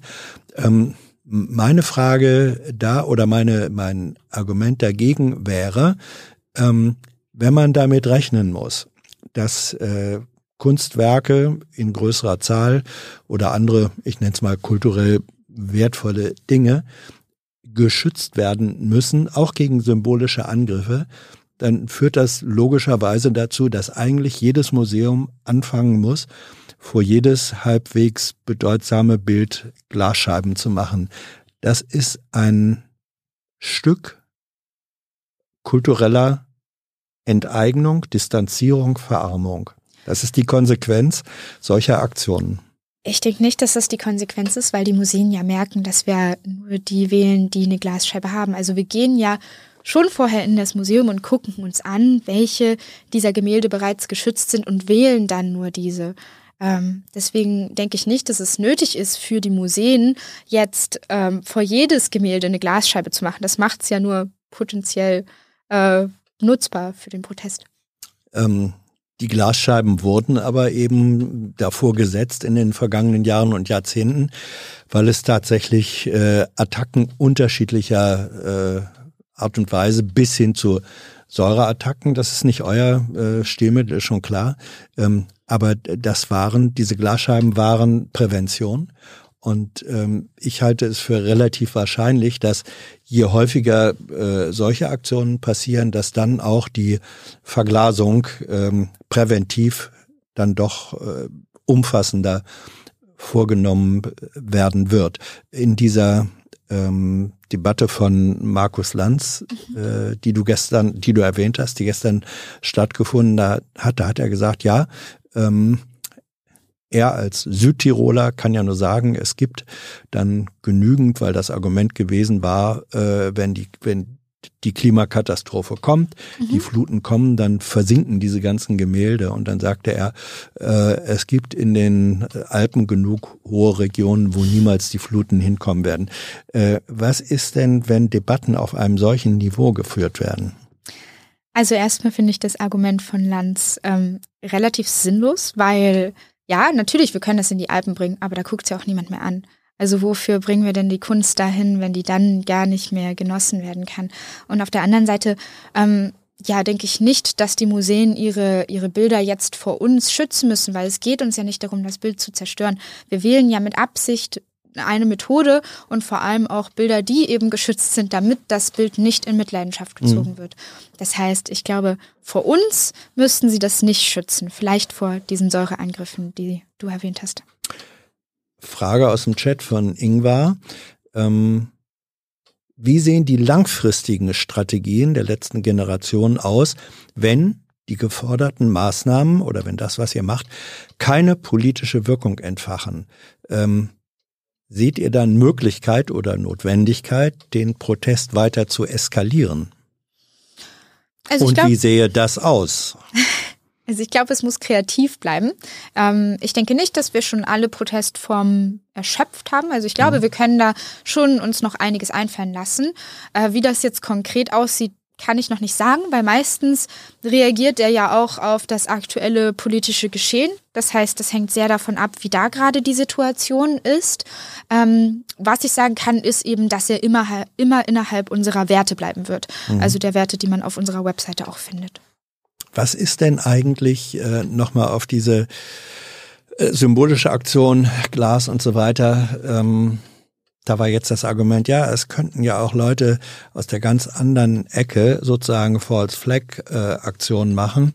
Das heißt, die zerstören dann tatsächlich und behaupten, Ah, das waren Klimaaktivisten. Könnt ihr euch, davor könnt ihr nicht sicher sein. Ja, das stimmt. Das wäre natürlich mega tragisch mhm. und ich hoffe sehr, dass das nicht passiert. Ähm, ich glaube aber auch, dass oder ich hoffe, dass die Bevölkerung insofern Vertrauen darin hat, dass wir uns an unsere Werte halten, dass wir das halt bisher immer getan haben, mhm. dass diese dann auch durchschauen, dass das nicht von uns ist. Gerade wenn wir eben auch die Möglichkeit haben, ein Statement daraus. Schnell noch zwei Fragen ja. aus dem äh, Chat. Dann gibt weiter Anrufer. Adip fragt, würdest du dich eigentlich mal zu Bild TV setzen? Da gucken nämlich die zu, die überzeugt werden müssen. Also ich würde mich da hinsetzen, mhm. aber ich würde nicht sagen, dass da die zugucken, die überzeugt werden müssen. Ich glaube, dass wenn man eine sehr, sehr festgefahrene politische Meinung hat, ähm, dass es sehr unwahrscheinlich ist, dass ich mhm. diese Menschen dann überzeugen kann, auch nicht mit logischen Argumenten. Naja, aber dass es diejenigen wären, die man eigentlich überzeugen müsste, wird ja dadurch nicht unwahr. Naja, ich glaube, es gibt schon eine Mehrheit für Klimaschutz und ich meine, es ist ja nicht so, dass man 100 Prozent der Bevölkerung für ein Thema haben muss, sondern man braucht halt die Mehrheit und die gibt's. Äh, und dann wurde noch gefragt, äh, ich bin 34 Jahre mhm. und Familienvater. Ich möchte fragen, was ich meinen Kindern sagen soll, damit sie keine Angst vor der Zukunft haben. Oh, das ist voll die schöne Frage.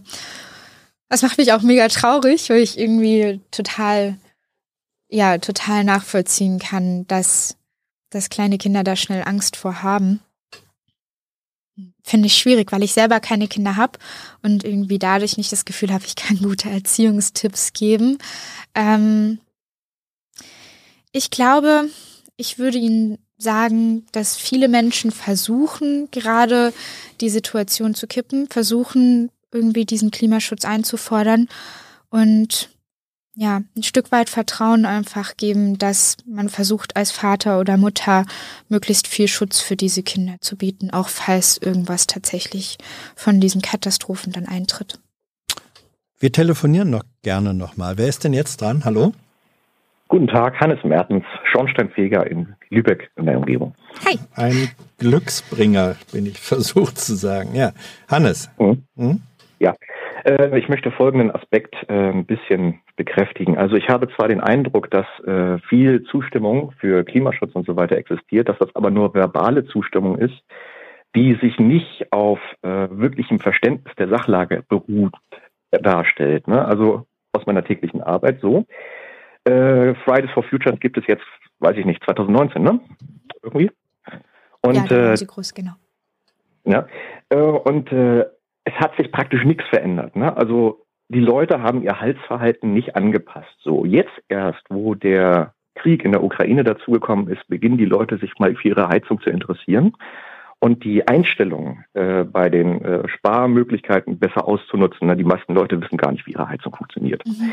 So, deshalb äh, finde ich, dass äh, die letzte Generation insofern zu kritisieren ist, nicht für ihre Protestform oder ihre Ziele, sondern dass sie bei diesen Straßenblockaden nicht explizit sagt, nee, es geht um euch. Ihr, die ihr da vorne in den Autos sitzt, ihr seid Wähler, ihr müsst euch um das Thema kümmern, ihr müsst euch informieren. Es ist also dieses Kritikargument von wegen, äh, es trifft die Falschen, sehe ich überhaupt nicht. Mhm. Ne? Willst du noch was sagen oder soll ich? Hm? Okay. Ähm, ja, also erstmal, wie, wie dramatisch eigentlich, dass es einen Krieg braucht dafür, dass wir alle unser Heizverhalten irgendwie hinterfragen und dass die Bundesregierung auch dazu aufruft. Ich meine, das hätte sie ja schon sehr viel früher machen sollen und können, ähm, aktiv Menschen darauf hinzuweisen, dass es eben ja, den Tod von vielen Menschen fördert, wenn wir fossile Energien nutzen, um zu heizen. Ähm, auf der anderen Seite ich sehe ein sehr hohes Risiko darin, dass eben ganz viel immer auf die Einzelnen abgewälzt wird. Ähm, ich verstehe, dass wir alle einzeln einen Hebel haben, ja, aber ich glaube nicht, dass wir in dieser kurzen Zeit, die uns bleibt, um jetzt eben diese großen Veränderungen zu schaffen, dass wir das als einzelne Person bewältigen können. Das Nein, also ich meine das jetzt ich meine das jetzt nicht in dem Sinne von Aspekt, spar mal selber individuell ein. Mhm. Äh, ihr hattet ja Ulrike Hermann bei euch mhm. vor einer Woche oder so. äh, die hat ja auch dieses Buch geschrieben, Der Selbstbetrug der Mittelschicht, wo sie gesagt hat, die Wähler sind nicht nur Opfer, sondern auch Täter. Und so sehe ich das auch, also im größeren Zusammenhang. Das heißt, die Leute, die jetzt betroffen sind durch die Straßenproteste, beziehungsweise die Gruppe, die da betroffen ist, die mag zwar individuell für Klimaschutz sein, aber die haben sich nie drum gekümmert. Es interessiert sie nicht wirklich. Mhm. Ne? Also, so, das ist also, äh, wenn ihr sagt, äh, ihr wollt die äh, eine gewisse kritische Masse erreichen, ne? dann solltet ihr das offensiver vertreten. Das ist meine Meinung. Ne? Okay. Also nicht im Sinne von, äh, geh mal individuell hin und ess ein bisschen mhm. weniger Fleisch oder äh, verbrauch ein bisschen weniger Strom, sondern wirklich ganz klar, äh, ist dein Wahlverhalten so, wie es sein müsste, wenn du die Fakten ernst nimmst. Und deshalb kümmere dich um die Fakten und pass dein Wahlverhalten an. Das ist mein entscheidender Punkt. Ja, das finde ich ist ein ganz guter Aufruf. Ich glaube, da würde ich noch ergänzen, ähm, dass wir ja auch versuchen zu vermitteln, dass ja, wenn wir jetzt quasi weiter tatenlos dabei zusehen, was die Regierung da gerade fabriziert, nämlich eben den Tod von Millionen von Menschen und eben auch das Risiko, dass hierzulande sehr, sehr viele Menschen sterben, wenn nicht nur darunter leiden werden, ähm, dass wenn wir weiter dabei zusehen und eben ja, klar spielt da Wahlen auch äh, eine entscheidende Rolle. Deswegen ist es wichtig, dass wir wählen gehen. Aber vor allem, denke ich, spielt auch die Zeit dazwischen eine sehr, sehr große Rolle. Nämlich diese vier Jahre. Das ist ja kein unerheblicher Zeitraum. Und ich glaube, in der Zeit ist es eben wichtig, dass wir uns politisch engagieren und dass wir zum Beispiel mit in den Protest gehen. Dass wir ganz klar und laut stark zeigen, dass wir nicht damit einverstanden sind, was dort gerade getan wird. Und da stimme ich dir voll und ganz zu. Hannes, äh, ich möchte mal gern wissen, weil du das ja äh, als tägliche Erfahrung und seit Jahren schon hast. Ähm, du sagtest Lübeck und Umgebung. Ne? Wie heizt man denn oder wie heizen die Lübecker so? Womit heizen sie? Welche Diskussionen äh, erlebst du da mit und was wandelt sich jetzt äh, unter dem Eindruck, dass eben durch den Krieg es einfach wahnsinnig teuer wird? Also was passiert da nach deiner Erfahrung oder aus deiner Erfahrung heraus? Mm, also, äh, das ist im genau genommen der Bezirk Stoppelsdorf, das ist fast Lübeck. Mhm. Äh, und wenn ich so die Zusammensetzung beschreiben würde, würde ich sagen, so 60 Prozent Gasheizung, 30 Prozent Ölheizung, 10 Prozent sonstige. Das heißt also Pellets oder so die ein oder andere Wärmepumpe ist mittlerweile auch dabei. Ähm, was sich geändert hat, erstens, wir sind von Seiten des Verbandes und der Politik darauf angesprochen worden, dass wir das jetzt auch aktiv betreiben. Das heißt, wir sollen die Leute fragen, aber umgekehrt auch, die Leute fragen uns auch, könnt ihr unsere Heizung einstellen, gibt es da Sparmöglichkeiten? Das war vorher nicht so. Ne, also das ist ganz klar neu. Und äh, hätten wir das früher gefragt, bin ich mir auch ziemlich sicher, dass das die meisten Leute, nee, spiel mal nicht mit meiner Heizung rum, ne? wir haben ja den Heizungsmonteur, der macht das für uns. Ähm, dass es aber teilweise extreme Fehleinstellungen gibt bei den Heizungen, ist eindeutig. Also ich denke mal, das Sparpotenzial auf Deutschland gerechnet im Gasverbrauch wäre die letzten Jahre schon bei vernünftiger Einstellung der meisten Heizungen bei 10 bis 15 Prozent gewesen. Hm. Immer schon. Ne? Also das ist unnötig verbrauchte Energie, die ohne Qualitätsverlust, ne? also ohne dass der Komfort in der Wohnung abgenommen hätte, äh, problemlos hätte eingespart werden können. Ja, das bestätigt den alten Satz, dass nicht verbrauchte Energie eigentlich ähm, eine sehr bedeutsame und bedeutende Energiequelle ist. Mhm. Ja, absolut. Ja. ich hoffe, dass mehr Menschen das jetzt gerade hören und sich denken, oh, da frage mhm. ich auch mal nach. Also es halt macht ja nur Sinn, Energie einzusparen.